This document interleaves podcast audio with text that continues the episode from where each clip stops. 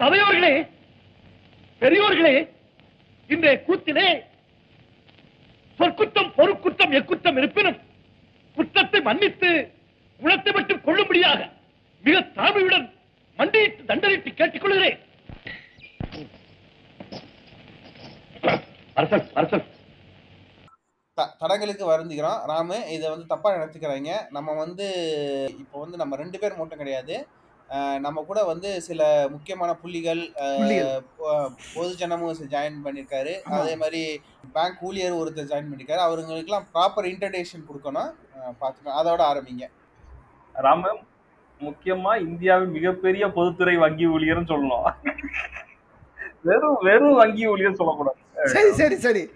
ஆமா நம்ம ஆமா இந்த பாட்காஸ்ட்ல நம்மளுடன் புதிதாக இணைந்திருப்பவர் ஒரு மிகப்பெரிய அதனால மிகப்பெரிய பொது பொதுத்துறை வங்கி. பணி பொதுத்துறை வங்கி. அதில். உள்ள ஒரு ஊழியர். அதிகாரி கிடையாதா? ஊழியரா? சரி ஊழியர் அவரும் சேர்ந்திருக்காரு. அதோட பொதுஜனம் அவரும் இருக்காரு. வணக்கம் வச்சிருங்க வணக்கம் வச்சிருங்க. வணக்கம் பொதுஜன வணக்கம். அவர்களே. வணக்கம். வணக்கம் வணக்கம் ஊழியர் அவர்களே. வணக்கம் வணக்கம். அனைவருக்கும் வணக்கம். ஒரு இன்ட்ரோ கொடுக்குறேன். ஒரு கைத்தட்ட மாட்றாங்க ஒரு ஏன்னு சொல்ல மாட்டேன்றாங்க இவங்கள வச்சு நான் பாட்காஸ்ட் நடத்தி வியாபாரம் பண்ணி. அதெல்லாம் எடிட்டிங்ல நீங்க ஏ- ஏன் மொத்த பாட்காஸ்டையுமே நான் எடிட்டிங்லேயே பார்த்துக்கிறேனே இப்போ தான் என்ன டைப் பண்ணாலும் கூகுள் பேசுதேன் ஸோ இவங்க எல்லாரையும் வச்சு நம்ம இன்னைக்கு பேச போகிற டாபிக் ஸ்கேம்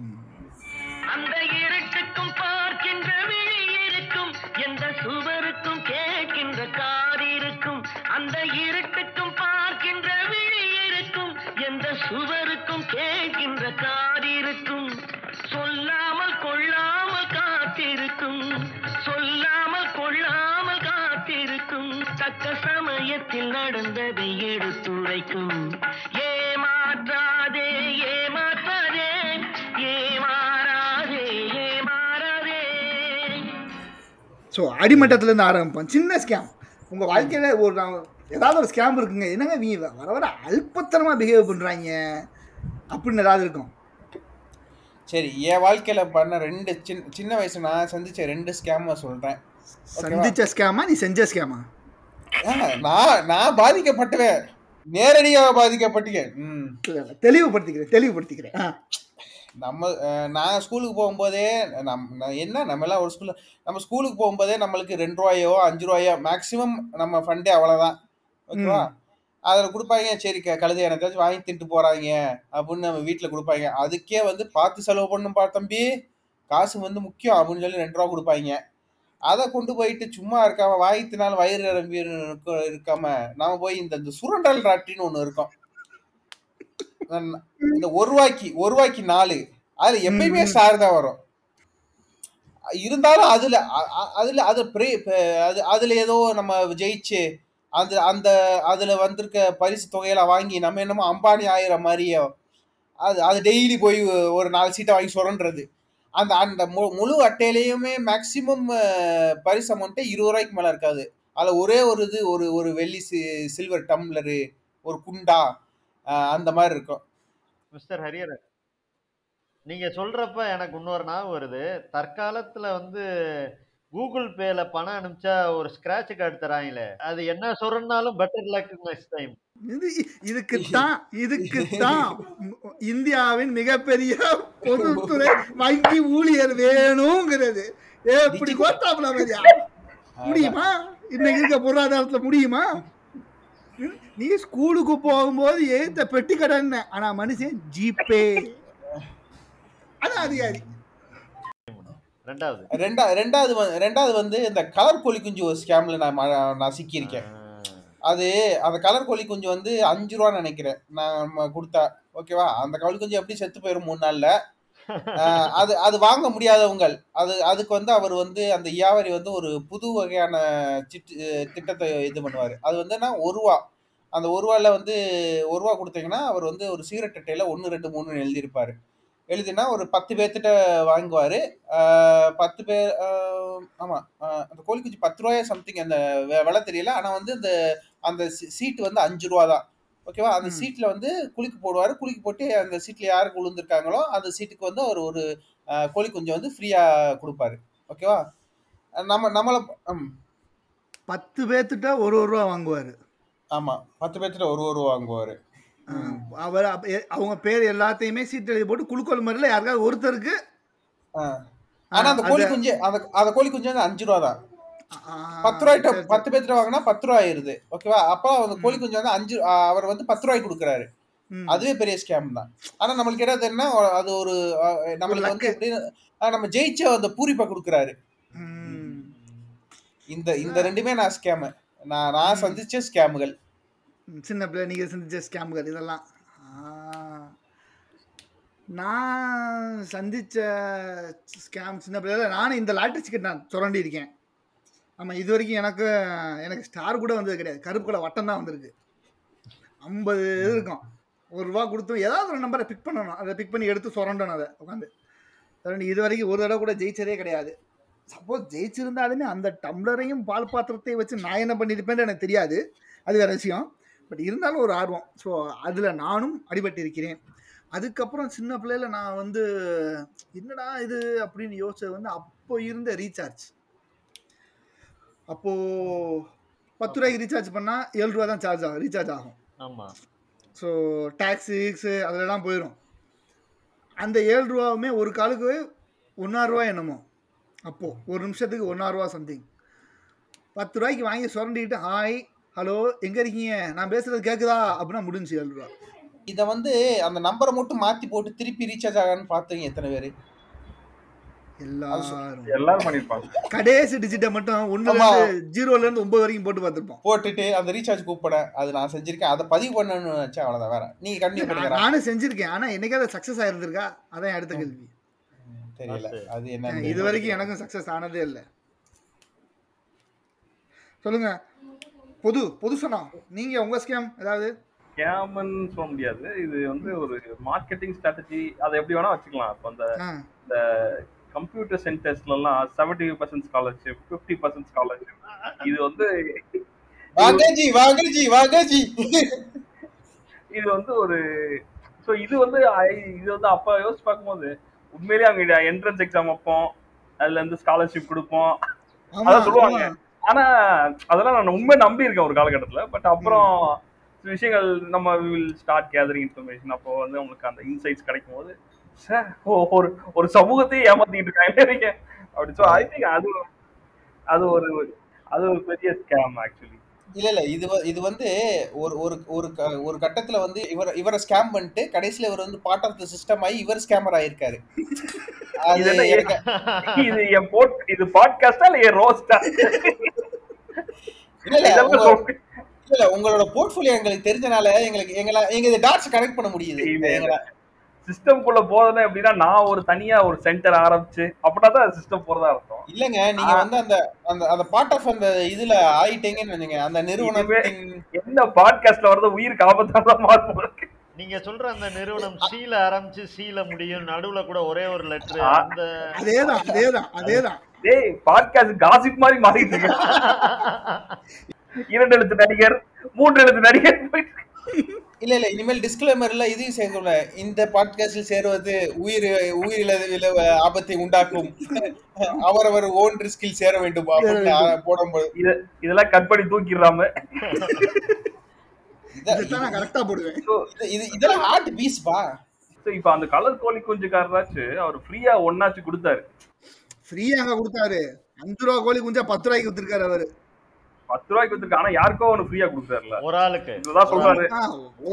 ஒரு ஆளுக்கு இதுல உண்மையிலே கஷ்டப்படுறவங்களுக்காச்சும் கொடுத்துருக்கலாம் அவங்க ஃப்ரீயா ஒரு அட்மிஷன் ஆனா அது நடக்கிறது இல்ல அதான் ஒரு பெரிய அந்த இன்ஸ்டியூட்ல இருந்து இந்த எக்ஸாம் வைப்பாங்க. கேட்டா என்ன சொல்லுவாங்கன்னா நீங்க எக்ஸாமுக்கு வந்து எழுதுங்க.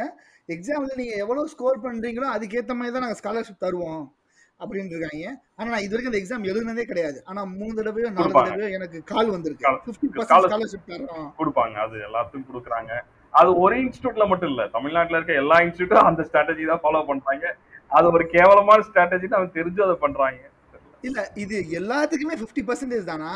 இல்ல எப்படி ஒரு சில பேருக்கு செவன்டி பர்சன்ட் கொடுக்குறாங்களா? இல்ல பேர் குலுக்கி போட்டு சீட் எடுப்போம். வர்றவனுக்கு செவன்டி மற்றவனுக்கு அது அது எனக்கு தெரியல அது எப்படின்னு. மேபி அந்த மாசத்துல வருமானத்துக்காக கூட செஞ்சுக்கலாம். நான் கெஸ் பண்றேன் எனக்கு அது எப்படி என்ன லாஜிக்ல பண்றாங்கன்னு தெரியல எனக்கு. ஆனா இது நடக்குது. இது ஆல்மோஸ்ட் இது பெரிய இன்ஸ்டியூட்ல இருந்து சின்ன சின்ன இன்ஸ்டியூட் வரைக்கும் அதான் பண்றாங்க. பெரிய இன்ஸ்டியூட்ல சின்ன ஆமா பண்றாங்க. ஆனா இப்ப எங்க இருக்கு? இருக்கா அப்பெல்லாம் அந்த இன்ஸ்டியூட்லாம் இப்ப இல்ல. இப்ப இந்த இ லேர்னிங் பிளாட்ஃபார்ம்ஸ் வந்து அது எல்லாத்தையும் சாப்பிட்டதுனால அவங்க வேற மாதிரி ஸ்கேம் பண்ண ஆரம்பிச்சிட்டாங்க. கொஞ்சம் டெக்னிக்கலா டெக்னாலஜி அவங்க டெக்னாலஜிக்குள்ள என்ட்ரானனால டெக்னாலஜி மூலியமா ஸ்கேம் பண்ண ஆரம்பிச்சிட்டாங்க. நம்ம ஈலனி அவங்க ரொம்ப மோசம்பா பெரிய இண்டஸ்ட்ரியா வளர்ந்துகிட்டு இருக்கு. பூம் ஆயிட்டு ம். அவங்க ரொம்ப மோசம். அவங்க வந்து வீட்டுக்கு ஆள் அனுப்பி மண்டே கழுவிட்டு இருக்காங்க உன் பிள்ளை தக்குரி அது முன்னேறாது. நான் இல்லைன்னா அவ்வளவுதான். உன் பிள்ளை நாளைக்கே வெளியே பிச்சை எடுத்துக்கிட்டு இருக்கோம். பாக்குறியா? அப்படின்றது. செகண்ட் ஸ்டாண்டர்ட் படிக்கிற பிள்ளைகிட்ட போய் அல்ஜிப்ரா ஃபார்முலா சொல்லு அப்படின்றது. அது பேந்த பேந்த முடியும் பாத்தீங்களா? பிள்ளைக்கு ஒன்றும் தெரியல. கத்து கொடுக்குறேன். கண்ணாயிரம். வெப்பன்ஸ் எடு அப்படின்னு ஒரு லட்சம் ரூபாய்க்கு புள்ள திட்டிட்டு போயிடுறாங்க வா ஸ்ருதி போலாம். அப்படின்னு அதை கையோட கூட்டு போயிட்டு கடைசியில கடைசியில அது அது லேர்ன் பண்ண முடிஞ்சிச்சுன்னு வச்சுக்கோங்களேன். பாருங்க. இப்பதான் நான் கத்து கொடுத்தனாலதான் இது வந்து இப்படி தெ- தெரிஞ்சிருக்கு. அது கத்து கொடுக்க பாருங்க நான் க- இவ்வளவு ட்ரை பண்ணி கத்து கொடுத்தோம். அப்படி உங்க ப- பிள்ளைக்கு ஏறல. படிக்கல. அப்படின்னு அப்படின்னு ஐக்கியூ லெவல் ரொம்ப கம்மியா இருக்கு. இன்னொரு ஒரு சிக்ஸ்டி தௌசண்ட் கட்டுங்க. ஐக்கியூ லெவல் ஏத்திடுறோம். அடிச்சு ஏத்தி விட்டுறோம் பண்ணுவாங்க. ஏத்திட்டு இருக்காங்க. அதுலதான் பெரியதுதான் அந்த சின்ன பசங்களுக்கு சிசி பிளஸ் பிளஸ் ஜாவா சொல்லித்தர ம். கோர்ஸ் ஆமா. சிசி பிளஸ் பிளஸ் ஆச்சு யூஸ்ஃபுல் வச்சுக்கேன் ஒரு டு சம் எக்ஸ்டென்ட் அது ஓரளவு யூஸ்ஃபுல் தான். இல்லன்னு இல்ல ஆனா நீ அதை யாருக்கு சொல்லி தரணும்? தேர்ட் ஸ்டாண்டர்ட் தேர்ட் ஸ்டாண்டர்ட் பிள்ளை படிக்கிற பிள்ளைக்கு la- அந்த லாஜிக் எப்படி புரியும்? கரெக்ட் ஆனா லாஜிக் இருக்குல்ல அந்த அந்த சின்டாக்சஸ் தெரியாம கூட போகலாம் ஆனா அந்த மேத்தமெட்டிக்கல் லாஜிக் வந்து புரிய ஆரம்பிக்க வாய்ப்பு இருக்கு சில பேர்த்துக்கு ஆனா யாருக்கு யாருக்கு இது வந்து ரொம்ப அன் அன்ஃபேரா இதை வந்து இது புஷ் பண்றாங்கன்னா அந்த ஃபிஃப்டி இயர்ஸ்ல இருக்கவங்க சிக்ஸ்டி இயர்ஸ்ல இருக்கவங்க ஆஃபீஸ்ல எம்எஸ் ஆஃபீஸ் மட்டும் படிக்கணும் வர்றவங்களுக்குலாம் கூட இந்த காம்போ அள்ளி விடுவாங்க அதுதான் ரொம்ப அன்ஃபேராக இருக்கும். ஏன்னா அவங்க இனிமேல் அவங்க இன்னொரு கெரியரை சுவிச் பண்ண போகிறதில்ல இனிமேல் போய் கோட் அடிக்க போகிறதும் கிடையாது. ஸோ அதெல்லாம் ரொம்ப தப்பான ஒரு மார்க்கெட்டிங் திங் இதில் வந்து இங்கே மிகப்பெரிய கன்ஃபியூஷன் எங்கன்னா இப்போ நீ உட்காந்து ஒரு சப்ஜெக்ட் படிக்கிற for example Microsoft window Microsoft ஆஃபீஸே நீ படிக்கிற அப்படின்னா உனக்கு தெரியும். நீ என்ன டூல் படிக்கிறன்றது உனக்கு தெரியும். இப்போ நீ படிச்சுக்கிட்டு இருக்கும் போதே உனக்கு ஆன்லைன்ல சொல்லி கொடுக்க ஸ்டாஃப் மைக்ரோசாஃப்ட் ஆஃபீஸை க்ளோஸ் பண்ணிட்டு பவர் பாயிண்ட் எடுத்து கிளாஸ் எடுத்துக்கிட்டு இருந்தான்னு வை உனக்கு. நீ உனக்கு கேட்ப இல்ல டேய் நான் காசு கட்டினது எம்எஸ் ஆஃபீஸுக்குடா நீ பவர் பாயிண்ட் எடுத்துக்கிட்டு இருக்கேன்னு அந்த பசங்களால கேட்க முடியுமா? இந்த பசங்க? அந்த fifth standard third standard fourth standard படிக்கிற பசங்களுக்கு. ஏன்னா அதுதான் ப்ராப்ளம் ஆனதே அங்கதான். ஒரு பையன் வந்து C plus plus C C plus plus pay பண்ணியிருந்திருக்கான். அவனுக்கு ஜாவா எடுத்துக்கிட்டு இருந்திருக்காங்க அவங்க அப்பாவோ பேரண்ட்ஸ் அவங்க அப்பாவோ அம்மாவோ யாரோ ஒருத்தவங்க அது என்ன ஏதுன்னு யதார்த்தமா அந்த பையன் கிளாஸ் அட்டன் பண்ணும்போது இவங்க பின்னாடி இருந்து கேட்டுக்கிருந்தவங்க என்ன இவன் வேற ஏதோ சம்மந்தம் எல்லாம் படிச்சுருக்கானே என்ன ஏதுன்னு கொஸ்டின் பண்ணும்போது அந்த அம்மா பெக்க பெக்க பெக்க பெக்கன்னு முடிச்சிருக்கு ஸோ ஆக்சுவலாக என்ன நடந்திருக்குன்னா அந்த பர்டிகுலர் டைம்ல அந்த பையனுக்கு கிளாஸ் எடுக்கணும். கிளாஸ் எடுக்க வேண்டிய ஸ்டாஃப் இல்ல.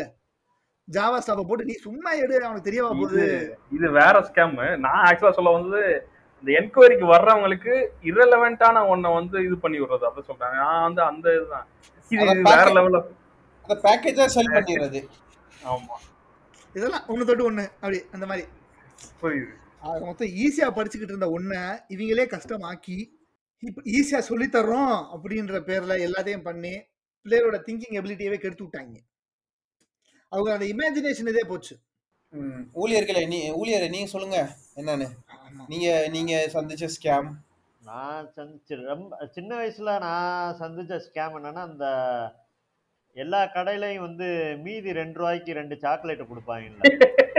உலக இது ஒரு யுனிவர்சல் எனக்கு ரொம்ப நாளா டவுட் அந்த சின்ன பிள்ளைல டவுட் இருந்துச்சு. இது எதுக்குடா அவங்க அப்படின்னு அப்புறம் அந்த சில்லறையே அப்புறம் என்னதான் எங்க தான் போதும் அந்த காசுன்ற மாதிரி சின்ன வயசுல ஒரு டவுட் இருந்துச்சு. இன்னொரு டவுட் கொஞ்சம் வளர்ந்ததுக்கப்புறம் என்ன ஸ்கேம்னா நம்ம ராம் சொன்ன மாதிரி ரீசார்ஜ் நான் யூஸ் பண்றது ம். பட்டன் ஃபோனா இருக்கும். அவங்க பார்த்தா நெட் பேக் நீங்க பண்ணிக்கிட்டு இருக்கீங்கன்ட்டு சம்மந்தமே இல்லாம அந்த ப்ரொவைடர்ஸ் நெட்வொர்க் ஆ. ப்ரொவைடர்ஸ் ஃபுல்லாக காசு எடுப்பாங்க. அது கேட்டா நீங்க இந்த நெட் யூஸ் பண்ணிட்டீங்க அப்படின்றாங்க. பட்டன் போன்ல என்ன நெட்டு அப்படின்றது புரியல. அது ஒரு பெரிய ஸ்கேமா இருந்துச்சு. ஆமா ஆமா. அதே மாதிரி நமக்கு திடீர்னு பார்த்தா நம்ம கையில விழுந்து காலில் விழுந்து ஒரு முப்பது ரூபாய்க்கு ரீசார்ஜ் பண்ணி வச்சிருப்போம். அதுல ஏறும் இருபத்தஞ்சு ரூபா தான். திடீர்னு பார்த்தா பத்து ரூபா போயிடும் என்னன்னு பார்த்தா நீ கஸ்டமர் கால் பண்ணி கேட்டா நீங்க வந்து இதுக்கு காலர் டியூன் ஆக்டிவேட் பண்ணிருக்கீங்க. நாங்க மெசேஜ் அனுப்புறோம். நீங்க தான் ஆக்டிவேட் பண்ணீங்கன்னு நான் எப்படா ஆக்டிவேட் பண்ணேன்? நீங்க தான் ஆக்டிவேட் பண்ணீங்க. நாங்க டீஆக்டிவேட் பண்றோம். ஆனா காசை திரும்ப தர மாட்டோம் அப்படின்பாங்க. அதெல்லாம் அந்த அந்த இது நடந்துச்சு. அதெல்லாம். அதான் சில்லற சில்லற சில்லற சில்லறையா அடிச்சாங்கப்பா. நல்லா. இப்போ ஃபைவ் ஜியில் வந்து நிக்கிறாங்க. ஆனா ஜியோ வந்தான் வந்து தான் அதுக்கு எனக்கு நல்லா ஞாபகம் இருக்கு. ஏன்னா பிகாஸ் நான் வந்து அப்போ one GB இன்டர்நெட்டுக்கு call plus one point one GB internet per day அப்படின்றதுக்கு வந்து ஏர்டெல்ல வந்து இரநூத்தம்பது ரூபா கட்டிக்கிட்டு இருந்தேன் மாசம். ம், ம், இது வந்து ப்ரீபெய்டுக்கு போஸ்ட்பெய்டு கிடையாது. ப்ரீபெய்டுக்கு. ஒரு நாளைக்கு வெறும் ஒரு ஜிபி தான் தருவான்.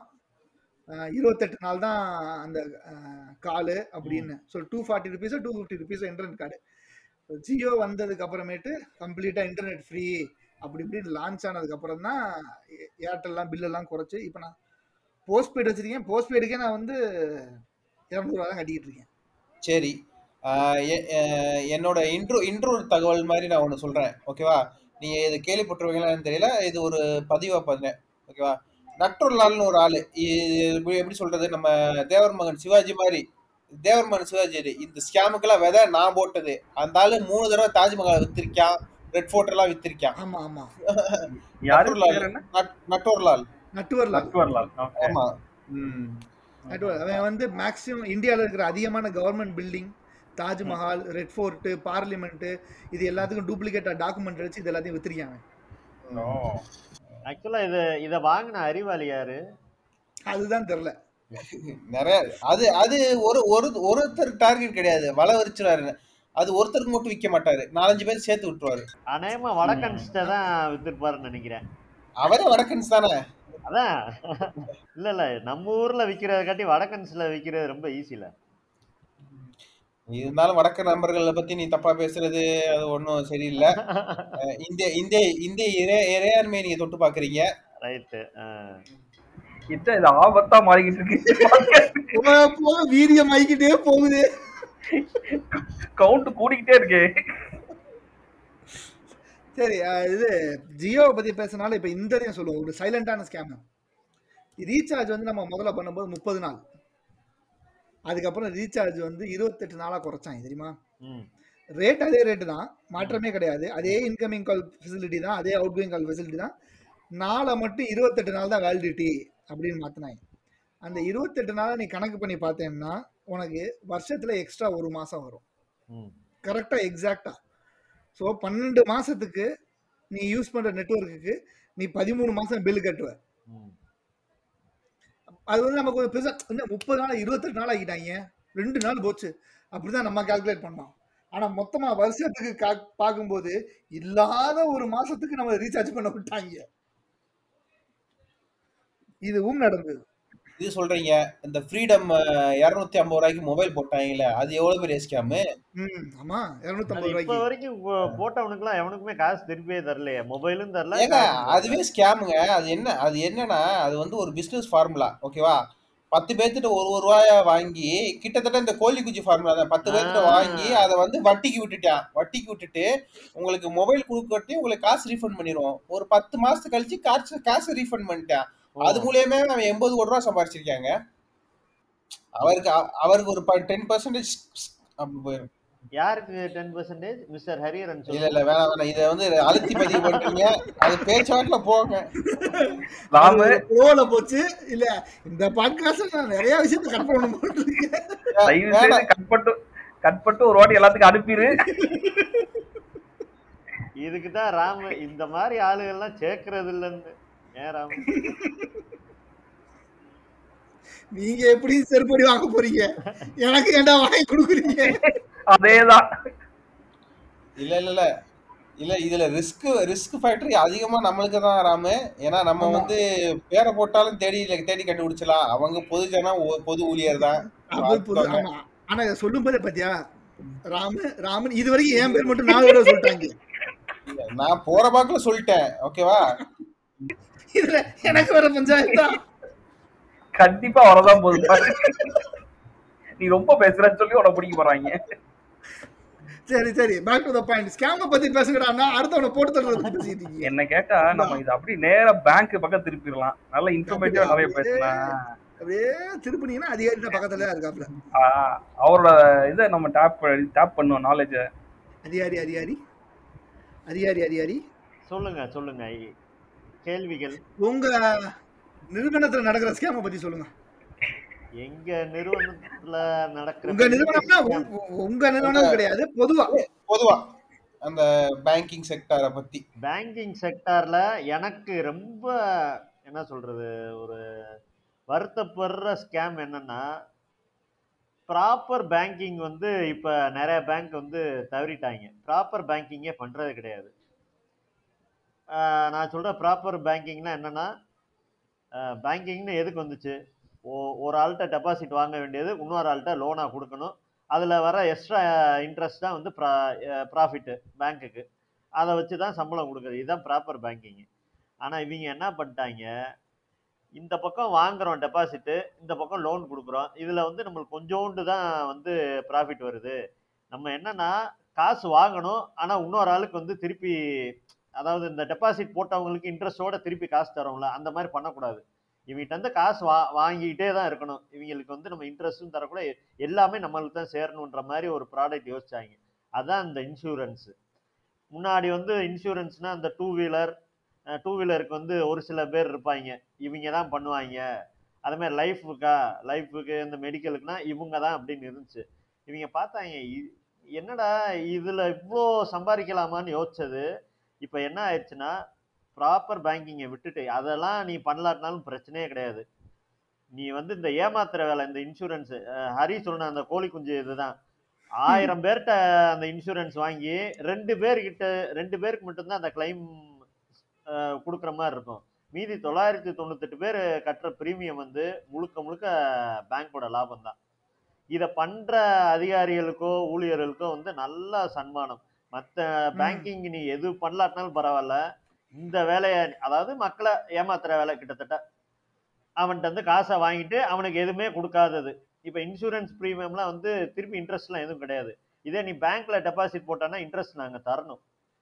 இன்சூரன்ஸ் மாதிரி இதுக்கெல்லாம் வந்து கட்டினா அவ்வளோதான் முடிஞ்சு. உனக்கு ஏதாச்சும் வந்தா. உண்டு. இது பார்த்தேன்னா லட்சத்துல ஒரு ஆயிரத்துல ரெண்டுன்னா லட்சத்துல ஒரு ஐம்பது பேர் அதிகபட்சம். மீதி எல்லா காசுமே வந்து பேங்க்குக்கு தான் போகுது. இத கான்சென்ட்ரேட் பண்ணி போயிட்டாங்க. பெரிய ஸ்கேம் நடந்தது ஓகே. இதே இதே இது சிமிலர் கைண்ட் ஆஃப் ஸ்கேம் வந்து நண்பர் மூலியமா வந்து இந்த மெடிக்கல் மாஃபியா இந்த ஸ்கேம் ஒன்று பார்க்குறேன் இந்த சேல்ஸ் ரெப்ரசன்டேட்டிவ்லாம் இருப்பாங்க.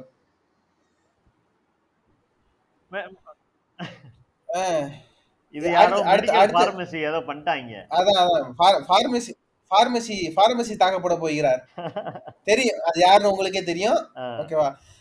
அவர் எப்படின்னா என்னன்னா எப்படி எப்படிங்க இந்த ட்ரக்ஸ் எல்லாம் விற்கிறீங்க அதாவது ஜென்ரிக் மெடிசன் ஒன்று ஒன்று இருக்கும். ஆக்சுவலாக இது வந்து நம்ம பொதுஜனத்துக்கு தெரியும். ஏன்னா வந்து அது நீங்க தான் நீங்க தான் அதை தான் வந்து எல்லா கம்பெனியும் விற்கிறாங்க ஃபார் எக்ஸாம்பிள் பேராசிட்டமால் எடுத்துக்கிறோமே. ஆனா இந்த ஜெனரிக் மெடிசன் வந்து ஐம்பது காசோ ஒரு ரூபாயா தான் இருக்கும். ஆனா இந்த மெடிசன் வந்து ஒவ்வொன்றும் பத்து ரூபா இருபது ரூபா பேர் மட்டும் மாத்தி மாத்தி அது விற்கிறாங்க இதை வந்து எப்படி வந்து டாக்டருக்கும் தெரியும். டாக்டருக்கு வந்து அந்த மெடிக்கல் ஃபார்முலா ஒன்று தான். இது இது கொடுத்தா காய்ச்சல் குறையும். ஆனா இந்த டாக்டரை வந்து எப்படி வாங்க வைக்கிறாங்கன்னா ஒரு அட்ராக்டிவ் ஆஃபர் கொடுக்குறாங்க. வெளிநாட்டு சுற்றுலா அதே மாதிரி இது இதை நீங்க இது பண்ணீங்கன்னா உங்களுக்கு பத்து பர்சன்டேஜ் கமிஷனு சாரி நான்- சொன்ன அந்த இன்சூரன்ஸ் இதெல்லாம் வந்து பண்ணா சன்மானம்ன்றது அந்த வெளிநாட்டு சுற்றுலாவும் சேர்த்ததுதான். ஆஹ் ஆ. அதுதான் அதுதான் நான் வந்து இதை வந்து அப்படியே மெடிக்கல் இது இதாச்சும் காசு. உங்க நீங்க பேங்கிங் செக்டர்னால காசோடு மட்டும். போயிருது. இது வந்து உசிரே போயிரும்ல. ஆமா. இல்ல ஆக்சுவலா இது இந்த இண்டஸ்ட்ரிக்கு எனக்கு சம்மந்தம் இல்ல. இதுக்கு இன்னொருத்தர் இருக்காரு. அவரதான் நீங்க. இல்ல இல்ல நான் வந்து இருக்கணும் ஆனா அவர் கொஞ்சம் தலைமுறைவா இருக்காரு. ஆக்சுவலா பெரியவர்கிட்ட என்ன வித்தியாசம் வருதுன்னா அவர் வந்து இப்ப நான் வந்து பேங்கிங் செக்டார்ல நடக்கிற அந்த ஸ்கேம்ன்றது சொல்றேன்ல அவர் வந்து என்னன்னா அத ஓரளவுக்கு நியாயப்படுத்துற மாதிரி பேசுவாரு. இது வந்து இப்படித்தான் இந்த ப்ராசஸ் இப்படி நானும் எவ்வளவோ பேசி பார்த்துட்டேன். அவர் அங்க நடக்கிற ஸ்கேம்லாம் கிடையாது. அது எப்ப ஸ்கேம்ன்றாருன்னா அதை விட்டு வெளியே வந்துட்டார்ல. இப்ப சொல்றாரு ஆமா அது நிறைய நடக்குது அப்படின்றாப்புல. அதுல இருக்கிற வரைக்கும் இல்ல. ரொம்ப நெருக்கி போனோம்னா ஏன் உங்க இதுல இல்ல இல்லையா? இவங்க இதுல இல்லையா? அப்படின்ட்டு பாயிண்ட் அவுட் தான் பண்றாரே தவிர அவர் இருக்கிற வரைக்கும் அதை ஒத்துக்கவே இல்லை. அட்லீஸ்ட் அவர் என்ன பண்ணிருக்கலாம்னா ஆமா இதெல்லாம் நடக்குது. நானும் வேற வழி இல்லாம இதை பண்ணிட்டு அப்படி கூட ஒத்துருக்கலாம். ஆனா அவர் கடைசி வரைக்கும் ஒத்துக்கவே இல்லை. அவர் ரொம்ப உண்மையா இருந்திருக்காரு. எஸ் யாருக்கு?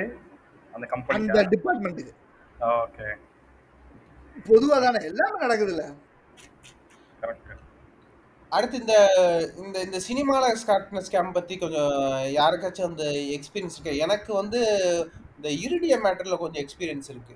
இந்த இரிடியம் இந்த மண்புழு அது அவர் ஒருத்தர் சந்திக்க வேண்டிய சான்ஸ் இருந்துச்சு. ஆனா சந்திக்க வேண்டிய சான்ஸ் இருந்துச்சு.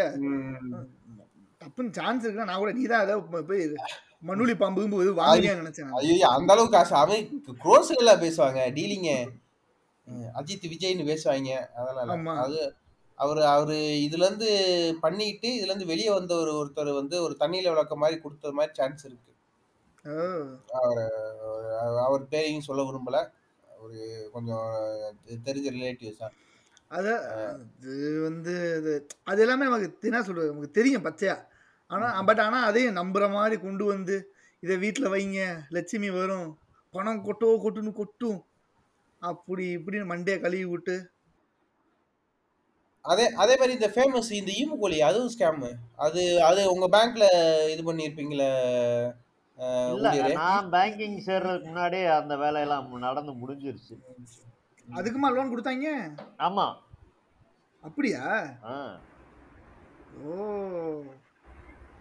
இப்போ வந்து நான் வந்து ஒரு கேள்வி வந்து நம்ம பொதுத்துறை வங்கி ஊழியர்கிட்ட கேட்கணும்னு நான் ஆசைப்படுறேன். நீங்க போய் ஏதோ புக்ல எழுதி வச்சதை எதுவும் பார்த்துட்டு வந்தீங்களா இவ்வளவு நேரம்? இல்ல இல்ல லைட்டு தான் போட்டேன். சரி சரி சரி. கேளுங்க கேளுங்க கேளுங்க. இல்ல ஆக்சுவலா இது அதான் வழி தெரிந்து விட்டது ஒளி பிறந்து விட்டது. என்னன்னா இப்போ யூஎஸ்ல வந்து டூ தௌசண்ட் எயிட்ல வந்து ஒரு ரெசெஷன் வந்துச்சு. யூஎஸ்ல வந்து கிரேட் எக்கனாமிக் ரெசெஷன் அதுக்கோட அது ட்ரிகரிங் பாயிண்ட் பேங்க்ஸ் தான் சொல்றாங்க. அவங்க வந்து ஒரு சப்ரைம் லோன்ஸ் அதாவது எலிஜிபிளா இல்லாத ஆட்களுக்கு நிறைய லோன் கொடுத்து மார்ட்கேஜ் லோன் கொடுத்து. அது அப்படி அந்த மொத்த கண்ட்ரியவே அடிச்சுது. இப்போ அந்த மாதிரி ஒரு சினாரியோ இந்தியாவில் வர வாய்ப்பு இருக்கா? இல்ல அப்படி வராது அப்படின்னா என்ன ரீசன்ஸ்ல அது வராம இருக்கு? அப்படின்ற மாதிரி ஏதாவது ஐடியா இருக்கு? இந்தியன் பேங்கிங்கை பொறுத்த வரைக்கும் ஒரு பாயிண்ட் வரைக்கும் கரெக்டாக தான் போயிட்டு இருந்தாங்க என்னன்னா இவங்க லோன் கொடுக்கறது இந்த எதிர்கட்சியெல்லாம் சொல்லுவாங்கல்ல நீங்கள் வந்து பணக்காரவங்களுக்கு வந்து நீங்கள் இதெல்லாம் பண்ணுறீங்க இ- ஒரு பாயிண்ட் வரைக்கும் கரெக்டாக போயிட்டு இருந்துச்சு இவங்க கொடுக்குற லோனுக்கு அதுக்கு மேலே உரிய கொலாட்ரல் இல்லாமல் இந்தியன் பேங்க்ஸ் வந்து லோனே கொடுக்குறது ஏன்னா ஆர்பிஐன்றவங்க வந்து proper rules and regulation set பண்ணி தான் வச்சுருந்தாங்க. எப்போ மிஸ் ஆச்சுன்னா நம்ம விஜய் மல்லையா கேஸ்ல இருந்து ஆரம்பிச்சது அது. அது வரைக்கும் கொலாட்ரலுக்கு அந்த கொடுத்த லோனுக்கு கொலாட்ரல் வாங்கினாங்க இல்ல. விஜய் மல்லையா கேஸ்ல என்ன ஆயிடுச்சுன்னா கிங் ஃபிஷர்ன்ற பிராண்டுக்கு லோன் கொடுத்தாங்க. ஜஸ்ட் ஒரு ஒரு இலூஷனான ஒரு இது. அது ஒண்ணுமே ஒரு கிடையாது இமேஜினரி திங்குக்கு அது ஒண்ணு கிடையவே கிடையாது. அதுக்கு லோனு. அதுக்கு வந்து ஏன்னா கிங் ஃபிஷர் இவ்வளவு பெருசா இருக்குன்னு ஏற்கனவே கொடுத்த லோன்லாம் இவங்களோட கொலாட்ரலுக்கே சரியா போயிடும் அதுக்கப்புறம் என்னன்னா கிங் ஃபிஷர்ன்ற அந்த பிராண்ட் வேல்யூக்காக ஒரு இவங்களா ஒரு ரூலை செட் பண்ணி அந்த பிராண்டுக்குன்னு லோன் கொடுத்து அது பார்த்தீங்கன்னா பெரிய லாஸ் அவன் டயத்துல பார்த்தீங்கன்னா சரி அவனை எக்ஸாம்பிள காமிச்சே ஒரு நாலஞ்சு பேர் என்ன பண்ணிட்டாங்க அந்த பிராண்டு இந்த பிராண்ட் இந்த பிராண்டு கொஞ்சம் கொஞ்சமா வாங்கினாங்க. வாங்கி அது மொத்தமா பிராண்டை வச்சு யார் யார் வாங்கினாங்களோ எல்லா பேருக்குமே அவுட் அது. அவுட் ஆயிட்டு அதுக்கப்புறம் வந்து ஆர்பிஐ வந்து ஸ்ட்ரிக்டா போட்டாங்க. இந்த மாதிரி வந்து இமேஜினரியான இதுக்கு வந்து லோனுன்றது கிடையவே கிடையாது.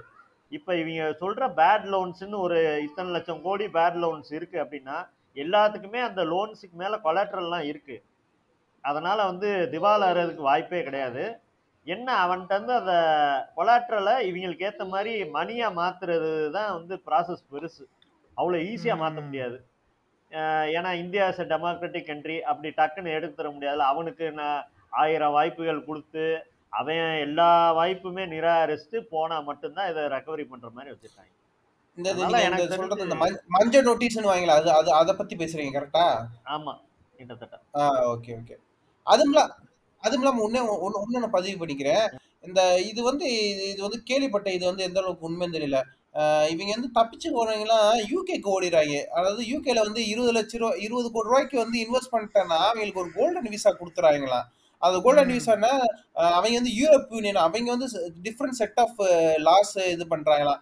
ஆஹ் அதனாலதான் அவனை வந்து அது நிரவ் மோடியா இருக்கட்டும் இல்ல இவங்கள வந்து இந்தியா கொண்டு வரதுல கொஞ்சம் இது இது பண்ற இதனால வந்து இந்த லோன்ஸை கலெக்ட் பண்றதுல பிரச்சனை இருக்கா? இல்ல வந்து அவங்க. இல்லை அதாவது இங்கேருந்து கிளம்பி யூகே ஓடி போகிறாங்கல்ல ஓடி போன உடனே ஒருத்தன் வந்து இத்தனை கோடி பணத்தை சுருட்டிட்டு போறவனே இருபது கோடி பெரிய மேட்டர் கிடையாது. யூகேல ரிஜிஸ்டர்டான ஒரு பிஸ்னஸ் அதோட ஹெட் குவார்ட்டர்ஸ் யூகேல தான் இருக்கணும். அந்த பிஸ்னஸ்ல இருபது கோடி இவங்க இன்வெஸ்ட் பண்ணணும். அப்படி பண்ணிட்டாங்கன்னா அவங்க வந்து யூரோப்போட இன்வெஸ்டர் ஆயிடுவாங்க.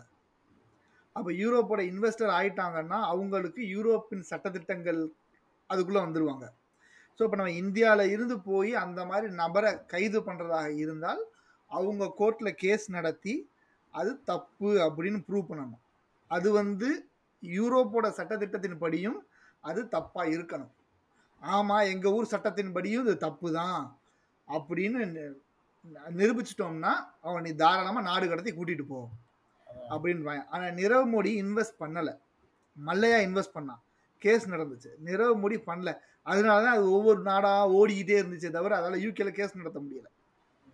ஸோ இதே மாதிரி- இன்வெஸ்ட் பண்ணிடுறேன் அதான் இதே மாதிரி வந்து ஜெர்மனியும் யூஎஸ்ல இருந்து அது மாதிரி ஒரு நூற்றம்பது பேர்த்துக்கு மேலே வந்து ஒரு பிளாக் லிஸ்ட் போட்டு இவங்களெல்லாம் எங்களுக்கு ஒப்படைங்க அப்படின்னு சொல்லி யூகேட்ட கேட்டிருக்காங்க. இவங்க வந்து இல்லை நாங்கள் வந்து யூரோப் யூனியனு நாங்கள் இதெல்லாம் பண்ண மாட்டோம் அப்படின்னு. இதே ஜெர்மனி கேட்டிருக்காங்க.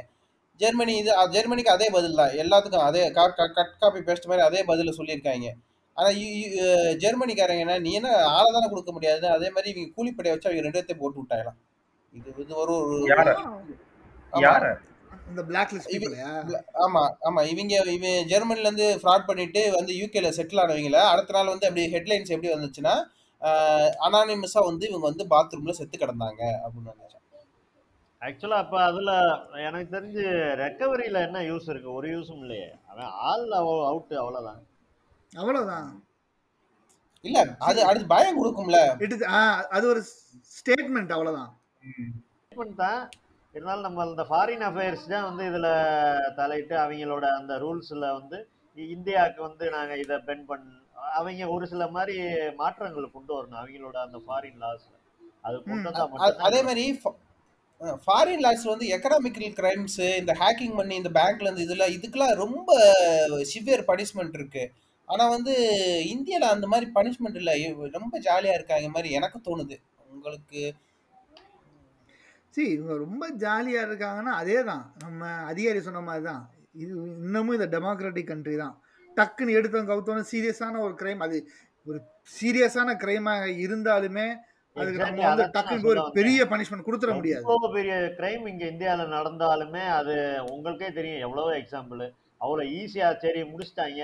எல்லா சாட்சியும் கரெக்டா இருக்கு. அடுத்த நாள்ல அவனுக்கு தீர்ப்பு அதெல்லாம் கிடையவே கிடையாது. இல்ல இல்ல. ஊரு பயங்கரவாதி தப்பிக்க விடலாம். ஆனா ஒரு நிரபராதி ஒரு நிரவாதி கூட தண்டிக்கப்படக்கூடாது. சி யாரா இருந்தாலும் அவங்களுக்கு சான்ஸ் கொடுக்கணும். இல்ல இல்ல. அதான் அந்த அவன் தப்பிச்சு போய் நூறு நல்ல நூறு நிறுவதையே கொண்டுறான் அது அது- அது பிரச்சனை இல்ல இல்ல. அவன் நூறு பேரு கெட்டவன் வெளியே போறான்ல அவன் போய் எவ்வளவு பாதிப்பு உண்டாக்குவான்? அதுதான் சொல்றேன் அதான் சொல்றேன். அது அது பிரச்சனை இல்ல. சி இது வந்து எப்படின்னா இதுல வந்து சீரியஸ்னஸ் தான். தப்பே பண்ணாதவனுக்கு தண்டனை கொடுக்கறது சீரியஸான விஷயமா? இல்ல தப்பு பண்ணிட்டான். பட் ஆனா அவன் தான் தப்பு பண்ணான்னு ப்ரூவ் பண்றதுக்கு நம்ம கிட்ட ஆதாரம் இல்ல. அதனால எங்களால பனிஷ்மெண்ட் கொடுக்க முடியல. இதுல ரெண்டுல எது சீரியஸான விஷயம்? நிரபராதிக்கு தண்டனை நிரபராதிக்கு தண்டனை கொடுக்கறதா. சீரியஸான விஷயம். அவன் தப்பே பண்ணல. தப்பே பண்ணாதவனுக்கு தண்டனை கொடுக்கறதா சீரியஸான விஷயம். அதோட கோட்டு தான்.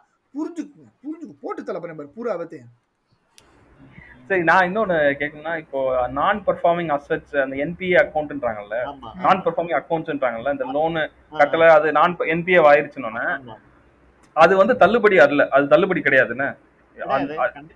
கிடையாது அது- ஸ்டில் லோன் தான். அதுக்கப்புறம் அதை ரெக்கவர் பண்றதுக்கு என்ன ப்ராசஸ் எடுப்பாங்களா? இல்ல அது அவ்வளவுதான்? அப்படி அந்த ப்ராசஸ் வந்து ஆர்பிஐ வந்து ரொம்ப ஸ்லோவான ப்ராசஸ் அது. ஓகே அவனுக்கு என்னன்னா ஒரு சிம்பிள் ஒரு கோல்டு லோனுக்கு வந்து என்பிஏ ஆயிருச்சு. சாதாரண ஒரு ரெண்டு லட்சம் ரூபாய்க்கு கோல்டு வச்சிருக்காங்க.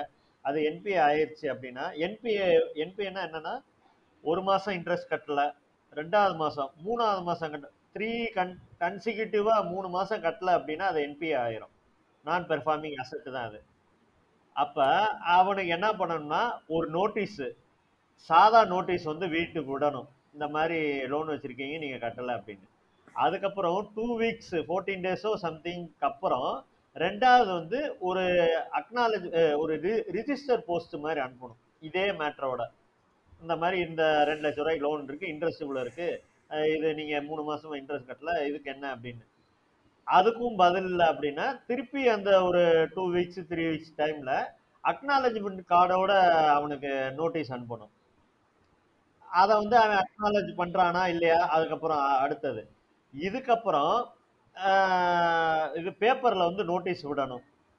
இந்த மாதிரி இந்த ஜொல்லு வந்து என்பிஏவாக இருக்குது இது யாருக்கும் ஆட்சி பணம் இல்லாட்டினா நீங்கள் பண்ணலாம். எவனுமே ஆட்சேபணம் இல்லை அப்படின்னா அதுக்கப்புறம் ஏலத்துக்குன்னு ஒரு நோட்டீஸ் விடணும். ஏலத்துக்கு யாருக்கு? அந்த கடன் வாங்கினவனுக்கும் நோட்டீஸ் விடணும். மற்ற பப்ளிக்குக்கும் நோட்டீஸ் விடணும்.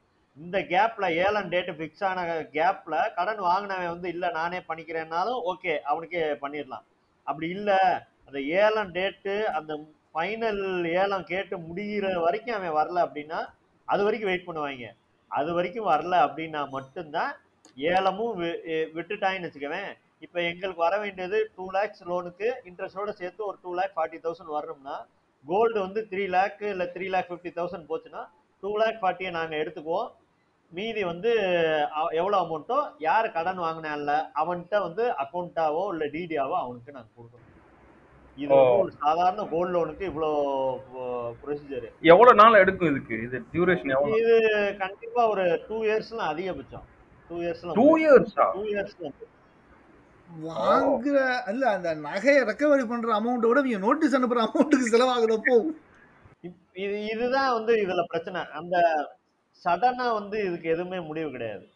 ஸோ டூ இயர்ஸ் வரைக்கும் ஆகுமா மேக்ஸிமம் ஆ ஆகும். என்னன்னா அது அந்த பிரான்ச்சோட பிஎம் பொறுத்து. சரி கொஞ்சம் விட்டு இது பண்ணுவோம். இல்ல இவங்க கேட்பாங்க டைம் சார் மூணு மாசத்துல ஒரு அமௌண்ட் வருது. அமௌண்ட் வந்தமே நாங்க பண்றோம்னு கேட்பாங்க. அதனால வந்து கொஞ்சம் கொஞ்சமா விட்டு விட்டு விட்டு விட்டு ஓகே. மெதுவா ஸ்லோவா ஸ்லோ ப்ராசஸ்ல இன்னொன்னு ஆல்ரெடி சொன்ன மாதிரி தான். இவன் இந்த பேட் லோனை பாக்குறது பதிலா பிரான்ச் மேனேஜர் வந்து நிறைய இன்சூரன்ஸ் பண்ணிட்டு இருந்தானா வந்து ஹெட்ல இருந்து இதை பத்தி எல்லாம் ஒண்ணும் பெருசா ஓ. ஓகே நீங்க அதை பாருங்க அப்படி அப்படி. பாப்பா அப்படி இப்படின்ட்டே இருப்பாங்க. ரொம்ப நெருக்கட்டத்துல அது போறப்பதான் என்ன ஆச்சு இவ்வளவு நாளா இருக்குன்றப்ப யாராச்சும் ஒரு ஏமாளி வந்திருப்பான். அவன் ப்ராப்பரா பேங்கிங் பண்ணலான்னு இருப்பான். அவன்கிட்ட என்ன இவ்வளவு பேட் லோன்ஸ் வச்சிருக்கீங்க என்ன பண்ணிட்டு இருக்கீங்கன்னு அவனை சத்தம் போட்டு இது பண்ணி இதை வேமா ப்ராசஸ் பண்ணுவாங்க. அவனையே இன்சூரன்ஸ் பக்கம் இழுத்துருவாங்க ஆமா. அவனுக்கு என்ன தோணும்னா நம்ம ப்ராப்பர் பேங்கிங் பண்ணா நம்மள இப்படி கேக்குறாங்க. ஸோ வந்து நம்மளும் அப்ப இதை பண்ணுவோம்ட்டு கஸ்டமர் சும்மா டெபாசிட் பண்ணலான்னு வருவேன். அவன்கிட்ட சார் டெபாசிட் பண்ணு இதுல பண்ணுங்க நீங்க அப்படின்ட்டு அவனை மண்டையை கழுவி இதுல போட விட்டு வேலையை பார்த்துருவான் ஓகே இப்போ இந்த ஃபார்மர் சூசைட்லாம் நடக்கல பேங்க் லோன்ஸ்னால. பேங்க் லோன் திருப்பி கட்ட முடியலன்னு. இப்போ இவ்வளவு பெரிய ப்ராசஸ் கொலாட்ரல் உள்ளதுலேயே ரெண்டு வருஷம் ஆகும்போது? அக்ரிகல்ச்சருக்கு வந்து கொலாட்ரல் அந்த அந்த இதே வேற. நம்ம நார்மல். பிசினஸ் லோனுக்கும் அக்ரிகல்ச்சருக்கும் வந்து அக்ரிகல்ச்சரை வந்து இவங்க எம்ஓடி எல்லாம் பண்ணிலாம் தர தேவை கிடையாது. எம்ஓடினா பேங்க் பேர்ல இப்ப வீட்டு லோன் வாங்குறோம்னா பேங்க் பேர்ல வந்து வீடு வந்து இருக்கும். நீ கட்டி முடிக்கிற வரைக்கும். நீ ரிஜிஸ்டர் ஆமா. போயிட்டு ஈசி போட்டு எடுத்தேன்னா பேங்க்ல லோன் வாங்கியிருந்தேன்னா கடைசியா யார் பேர்ல இருக்குன்னா எந்த பேங்க்ல நீ லோன் வாங்கினியோ அந்த பேங்க் பேர்ல தான் இருக்கும். நீ எப்ப கட்டி. முடிக்கிறியோ ஆஹ் அந்த நோ டியூ சர்டிபிகேட் கொடுத்துட்டு பேங்க் பேர்ல இருந்து உன் பேருக்கு மாத்திக்குவாங்க. இதான். ப்ரொசீஜர் வீட்டு லோனு கார் லோனு எல்லாமே அதே மாதிரி தான். எல்லா கொலாட்ரலுக்கும் ஆனா வந்து அக்ரிகல்ச்சர் வந்து அப்படி கிடையாது. லேண்டை வந்து பேங்க் பேர்ல எடுத்துக்க மாட்டாங்க. அதுல இவ்வளவு நாள் ஆறு மாசத்துல விவசாயம் பண்ணி தரேன்ட்டு லோன் வாங்குவாங்க. அது அவங்களுக்கு விவசாயம் கரெக்டா இருந்தா கொடுத்துருவாங்க. இல்ல அப்படின்னா பேட் லோன் ஆயிருது அதனால நீ எடுத்து பேக் ஃபுல்லா பார்த்தேன்னா எனக்கு தெரிஞ்ச அக்ரிகல்ச்சர்ல வந்து ஆர்பிஐ மற்ற பேங்க் எல்லாத்துக்கும் ரூல்ஸ் என்னன்னா வந்து நிறைய லோன் வந்து தள்ளுபடி தான் ஆயிருக்கு. அதனால. வந்து பேங்க்குக்கு லாஸ் தான் இருந்தாலும் கவர்மெண்ட் என்ன சொல்றாங்க? அக்ரிகல்ச்சர் மூலமா பண்றதுனால ரொம்ப ஒன்றும் பண்ண வேண்டாம்.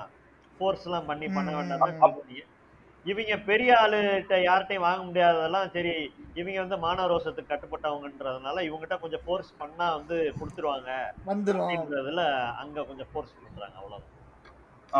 அப்போ அது உண்மை அப்போ வந்து அவங்க ஒரு கட்டத்துல அவங்க வந்து they are pushed. அந்த ஸ்டேஜுக்கு வந்து அவங்கள அக்ரிகல்ச்சர் பேஸ்டான என்ன சொல்றது? இயற்கையை பேஸ் பண்ணி தானே அவங்களால ஒண்ணும் பண்ண முடியாது. மத்த இதெல்லாம் ஓகே பிசினஸ் அது இதுன்னு. இது வந்து ஃபுல் அண்ட் ஃபுல் வந்து நேச்சரை பேஸ் பண்ணி இருக்கறனால அதனால தான் வந்து ஆர்பிஐ வந்து நிறைய இது வச்சிருக்காங்க அவங்களுக்கு. ஏன்னா அது முழுக்க அந்த தண்ணி மழை இப்படி எல்லாம் சார்ந்து இருக்கிறதுனால இது இவங்க கையில எதுவும் கிடையாது. இப்ப நான் காசு. வாங்கிட்டு எங்கேயும் ஓடி போகல மழை தண்ணி இருந்துச்சுன்னா நான் விவசாயம் பண்ண போறேன். இந்த இருக்கு நிலம். நான் விவசாயம். பண்ண போறேன் அது நான் எல்லாம் வச்சுதான் போட்டேன். இதே இது தண்ணி நிறைய வந்துச்சுனாலும் அவங்களுக்கு போச்சு.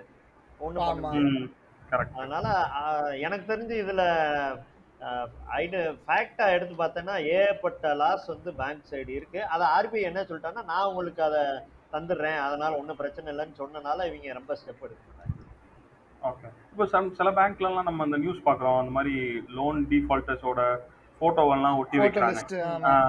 இதெல்லாம் ரூல்ஸ் படி பண்றாங்களா? இல்ல இது மேனேஜரோட தன்னோட அந்த பர்டிகுலர் பிரான்ச் மேனேஜரோட ஒரு செல்ஃப் இன்ட்ரெஸ்ட்ல அவர் இந்த மாதிரி பண்ணிட்டு இருக்காரா? இல்ல எனக்கு தெரிஞ்சு நீங்க லோன் டிஃபால்டர்ஸ்னு யாரை போடுவாங்க ஏன்னா விவசாயிகளை கண்டிப்பா போட மாட்டாங்க. Education loan basically education loan education லோனுமே வந்து என்னன்னா இது 50 50 தான். இது பாதி பங்கு வந்து பீப்புளுக்கு தான். அவங்களுக்கு என்ன. மாதிரி மைண்ட் செட் ஆயிடுச்சுன்னா இப்போ ஒரு ரெண்டு பேரும் எஜுகேஷன் லோன் வாங்குறான்னு ஒரே நேரத்துல ஒருத்தன் வந்து ம். ப்ராப்பரா கட்டிக்கிட்டே வராப்புல எப்பன்னா அந்த லோன் டேர்ம் வந்து ஃபோர் அதாவது படிக்கிற கோர்ஸ் வந்து ஃபோர் ஃபோர் இயர்ஸ்னா அவங்களுக்கு மோரட்டோரியம் பீரியட் வந்து இன்னும் த்ரீ இயர்ஸ் கொடுப்பாங்க ஏன்னா வேலை சேர்றதுக்காக அப்ப. ஏழாவது வருஷத்துல இருந்து தான் அவங்க கட்ட ஆரம்பிக்கணும் ரீபேமெண்ட் பண்ணணும் இப்படி கரெக்டா ஒருத்தன் ப்ராப்பரா பண்ணிட்டே வர்றான் ஒருத்தன் வந்து என்ன பண்ணுறான் ஏழு வருஷம் ஆகுது பத்து வருஷம் ஆகுது அதை கட்டாமல் இருக்கான் அப்படின்னா அவங்க லோக் அடாலத்துன்னு சொல்லுவாங்க. ஒரே நாளில் எல்லா லோனையும் பேட் லோன்ஸ் ஃபுல்லாக பண்றது அவங்களுக்கு எப்படின்னா நீங்கள் பிரின்சிபல் அமௌண்ட்டு ப்ளஸ் ஓரளவுக்கு இன்ட்ரெஸ்ட் இருக்க மாதிரி வச்சு அதை முடிச்சு விட்றது அப்போ இந்த கரெக்டாக கட்டிக்கிட்டு இருக்கவன் என்ன சொல்லுவான்னா வேற ஆள்கிட்ட இவன் சாரி செட்டில்மெண்ட் பண்ணவன் என்ன சொல்லுவான்னா ஏய் இதெல்லாம் கட்டாதீங்க அதை ஒரே செட்டில்மெண்ட்டாக முடிச்சுட்ருவாங்க இது எது கட்டிக்கிட்டு? அப்படின்னு இவன் நாலு பேர்கிட்ட சொல்ல. அப்போ என்ன பண்ண. கரெக்டாக கட்டணும்னு நினச்சிக்கிட்டு இருக்கவன் என்ன பண்ணுவான்னா அதுதான் ஒரே இதில் முடிச்சிடுறாங்களாம்ல அப்படின்ட்டு அவனும் நிப்பாட்டிட்டாங்க. அதனாலே என்னன்னா எஜுகே எப்படி அக்ரிக்கு எல்லாமே வேவ் ஆஃப் பண்ணாங்களோ அதே மாதிரி தான் வந்து எஜுகேஷன் லோன் வந்து ஏற்பட்ட லோன் ஒரு எயிட்டி பர்சன்டேஜ் எல்லாம் பேட் லோன்ஸ் தான். அதுக்கப்புறம் இவங்க என்ன பண்ணிட்டாங்க எஜுகேஷன் லோனை வந்து இவங்க ரொம்ப ஸ்ட்ரிக்ட் பண்ணிட்டாங்க பிரான்ச் மேனேஜர்ஸ்லாம் எவன் அடுத்து நியாயமா வந்து கேட்கறவனுக்குமே வந்து இது சரியில்லை அது சரியில்லை அவங்க அப்பா சரியான இன்கம் இல்லை வேணாம் அப்படின்றது. அது போக கொடுத்தாலுமே அதை ரொம்ப க்ளீனாக ஃபாலோ பண்ணுவான். ஏன்னா இவன் எப்பனாலும் வந்து டிஃபால்ட்டர் ஆயிடுவேன் எஜுகேஷன் லோன் வாங்குறவன். அதனால இப்போ ஆனால் இப்போ பரவாயில்ல. ஏன்னா பேன் கார்டு அது இதெல்லாம் போட்டு பண்ணுறதுனால அவன் அடுத்த கம்பெனி ஜாயின் பண்ணாலுமே பிரச்சனை வர மாதிரி தான் பண்ணி வச்சிருக்காங்க. ம். அவனோட. சிபில் ரிப்போர்ட்லயுமே இது கிளியரா பயங்கரமா போயிருச்சு. ம். அதனால வந்து இப்போ ஓரளவுக்கு பரவாயில்ல. ஓகே அப்போ முக்கியமான கேள்வியப்பா இந்த கேள்வி நாங்கள் கேட்கணும். இந்த நம்ம பேசணுமே இந்த டாக்குமெண்ட் ப்ராசஸிங் ஃபீஸ் அது எதுக்கு? பேங்கோட லாபம் இன்ஸ்டன்டான லாபத்துக்கு. இன்ஸ்டன்ட் இல்லை நான் என்ன சொன்னேன்னா நாங்கள் என்ன பேசிக்கிட்டு இருந்தோம்னா இப்போ அந்த பேங்க்கில் வேலை பார்க்குறவங்க சேலரி வாங்குறாங்க. அவங்க வேலையே அந்த டாக்குமெண்ட் ப்ராசஸ் பண்ணுறது தான் ஏஹ ஆக்சுவலா நான் எப்படி என்னன்னா அந்த யூஸ் பண்ற பேப்பரு அந்த இது இருக்குல்ல பிரிண்டிங்கு அந்த பேங்க் நார்ம்ஸ் இது பண்றது அதுக்குன்னு ஒரு ஒரு சார்ஜ் வைக்கணும். பேங்க் என்ன பண்ணாங்க அதுக்குன்ற சார்ஜ் கண்டிப்பா அவங்க பண்ணதான் போறாங்க. ரெஃப்யூஸ் பண்ண போறது இல்ல அதவே கொஞ்சம் மேல அந்த சீலிங் மேல வைப்போம். அதை அவங்க ரெஃப்யூஸே பண்ண போறது இல்ல கூட வந்தா நம்மளுக்கு தானே டைரக்டா பேங்க்குக்கு தான் லாபம். இல்ல முத தடவை இல்ல. அதனால வந்து நம்ம நம்ம அந்த வாய் தவறி வந்துரும். அது அடுத்தடுத்த பாட்காஸ்ட்ல வந்து நீங்களே திருத்திக். கொள்ளுங்க ஏன் இந்த ஐடி கம்பெனி மாதிரி இந்த சாரி பிபிஓ மாதிரி ஒவ்வொரு ஆளுக்கு ஒவ்வொரு பேர் வச்சிருக்க கூடாது. அததான் நானும் சொன்னேன். ஆனா அவங்க கேட்க மாட்டேன்ட்டாங்க. அவன் ஒரு பெண் நேம் மாதிரி வச்சுக்கலாம் அப்படின்னு. ஆனா இவங்க முன்னாடியே சொல்லிட்டேன். ஏய் எங்க நேம் நாங்கள் முன்னாடியே யூஸ் பண்ணிட்டோம். ஒண்ணும் இல்ல. இப்ப ராம வந்து ராமகிருஷ்ணன் வச்சுக்கலாம். அது ஒரு பெண் நேமும் வச்சுக்கலாம். அப்பா எவ்வளவு பெரிய வித்தியாசம். ராமுக்கு பேரு சீதையின் கணவர்னு வச்சுக்கோங்க. வச்சுக்கங்க. அப்போ உங்களுக்கு என்ன? சொல்லுங்க. ஹாப்பி சேடுக்கு ஆப்போசிட் வைப்போமா? நீ நீ வேணா ஹாப்பி மேன் வச்சுக்கோ. ஆ ரைட் ஹாப்பி வைப்போமா? பேர் அவனுக்கு? Happy man happy fish I like that name happy fish happy happy pizza இப்போ வந்து ஒரு கன்சியூமரா ஒரு சர ஒரு கஸ்டமரா நான் வந்து பேங்க்ல என்னோட ரைட்ஸ் என்னென்ன? இப்போ வந்து என்ன வந்து ஒரு பேங்க் மேனேஜர் வந்து என்ன ஹி காண்ட் அப்யூஸ் அவர் வந்து யாரும் அப்யூஸ் பண்ண ஏன்னா நிறைய இந்த அவேர்னஸ் இல்லாத பீப்புள் லெஸ் இன்ஃபார்ம்டா இருக்கவங்க பேங்க் வரும்போது அவங்க நிறைய அப்யூஸ் பண்றத நம்மளே பாக்குறோம் அங்கிட்டு போங்க இங்கிட்டு ஒரு ப்ராப்பரா ட்ரீட்மெண்ட் இப்போ ஒரு கன் ஒரு கஸ்டமரா என் ரைட்ஸ் எனக்கு தெரிஞ்சுக்கிறதுக்கும் இல்ல நான் கஸ்டமரா நான் அவங்ககிட்ட என்னோட தேவை என்னோட சர்வீசஸ் டிமாண்ட் பண்றதுக்கும் என்ன வழிகள் இருக்கு? ஐ மீன் நான் எப்படி தெரிஞ்சுக்கிறது சில விஷயங்கள்லாம்? இல்ல இதெல்லாம் ரூல்ஸ்னு அவங்க என்ன ஏமாத்தாம இருக்கு நான் ஏமாத்தன்றது தப்பான வார்த்தை பட் ஆனா அது அது எப்படி நான் அதை புரிஞ்சுக்கிறதுன்றதே பெரிய கஷ்டமானதா இருக்கு ஆக்சுவலா இல்ல ஒரு சிம்பிளான எக்ஸாம்பிள் சொல்றேன் இந்த விஷயத்துல. ஒரு பர்சன் வந்து எங்க பிரான்ச்சுக்கு வராரு. வந்துட்டு ஒரு சர்வீஸை வந்து கேட்குறாப்புல நம்மளால வந்து அந்த டயத்தில் வந்து அவருக்கு அதை பண்ண முடியல. நம்ம என்ன சொல்றோம்னா ஒரு அஞ்சு நிமிஷம் வெயிட் பண்ணுங்க இல்லை பத்து நிமிஷம் வெயிட் பண்ணுறேன்றது சொல்லியிருக்கோம். ஆக்சுவலாக அவர் வந்து நியாயமான கஸ்டமர் நான் இது இப்போ ஒரு பேட் எக்ஸாம்பிள் தான். அவர் என்ன பண்ணாரு அப்படின்னா அப்படியா அப்படின்ட்டு போயிட்டாரு. போயிட்டு பேங்கிங் ஆம்பர்ட்ஸ்மன் ஒரு ஒரு சைட் இருக்கு. அதில் அவர் என்ன பண்ணிட்டாப்புன்னா டைரக்டா வந்து கம்ப்ளைண்ட்டு நான் இந்த பிரான்ச்சுக்கு போனேன் இந்த சர்வீஸ் கேட்டேன் இவர் இவங்க வந்து எனக்கு அதை ரெஃப்யூஸ் பண்ணிட்டாங்க அப்படின்னு போய் சொல்லிட்டாப்புல. பேங்கிங் ஆம்பர்ட்ஸ்மன்ல எந்த பேங்க்கு அது டீட்டெயிலாம் கேட்பாங்க எந்த பேங்க்கு எந்த டீட்டெயில்னு வரிசையாக கேட்குறோம் இந்த பேங்க்கு இந்த பிரான்ச்சு அப்படின்ற மாதிரி வரிசையாக சொல்லிட்டாங்க. அந்த ரெஸ்பெக்டிவ் பேங்க்குக்கு வந்து இருக்கிறதுல ஹெட்டு யாரோ அவங்களுக்கு வந்து மெயில் போகுது.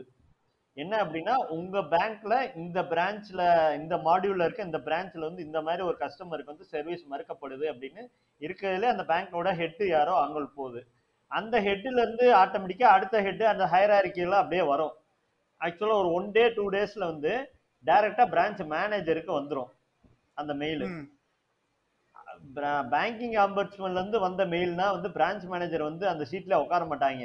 ஏன்னா வந்து அது டூ டேஸ்க்குள்ள அதை முடிச்சே ஆகணும். அந்த மெயிலுக்குரிய பதில் வந்து பதில் என்னவா இருக்கணும்னா கஸ்டமர் சாட்டிஸ்ஃபைடுன்ற பதிலா தான் இருக்கணும். அவன் கைப்பட எழுதின ஏதாச்சும் லெட்டர் இல்ல அவன் இது ஏதோ ஒண்ணு அனுப்பணும் அவங்களுக்கு. அப்ப என்ன. பண்ணிட்டாப்ல அப்படின்னா அந்த கஸ்டமர் அக்கௌண்ட்டை வாங்கி கால் பண்ணி அது வரைக்கும் வாப்பா போப்பான்னு பேசிட்டு இருந்த பிரான்ச் மேனேஜர் சார் வாங்க சார்னு இத்தனைக்கு அவன் வயசு பார்த்தோன்னா ஒரு இருபது இருபத்தோரு வயசு தான். மேனேஜருக்கு ஒரு ஃபார்ட்டி ஃபைவ் இருக்குன்னு வச்சுக்குவேன். வாங்க சார்னு ஃபோன்ல கூப்பிடுறாரு. வந்தமே அவருக்கு கூப்பிட்டு பிரான்ச் மேனேஜர் கேபின்லயே உட்கார வச்சு என்ன வேணும் சார் என்ன பிரச்சனை? ஆக்சுவலா என்ன நடந்து இந்த இன்- இன்னமேல் இந்த மாதிரி நடக்காது சார் ஐ ப்ராமிஸ் யூ இப்போ வந்து இந்த இந்த மாதிரி கம்ப்ளைண்ட் பண்ணியிருக்கீங்க. இதை நான் க்ளோஸ் பண்ணிக்கவா அப்படின்னு அவர்கிட்ட பெர்மிஷன்லாம் கேட்டு அவர் ஓகேன்னு சொன்னதுக்கப்புறம் இதை க்ளோஸ் பண்றாங்க.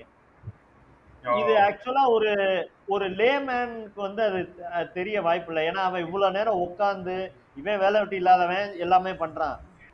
லேமேனும் என்ன பண்ணணும் அப்படின்னா சிம்பிள் ஒரு வார்த்தை. என்ன இப்படி ரெஃப்யூஸ் பண்றீங்களே? நான் இப்போ ரூல் படி நான் அங்க பேங்கிங் ஆம்பர்ட்ஸ்மேன்ல நான் இதை போட்டா பண்ணுவீங்களா? ஒன்றும் அவரை பத்தி அதை அதை பத்திலாம் தெரியவே வேணாம்.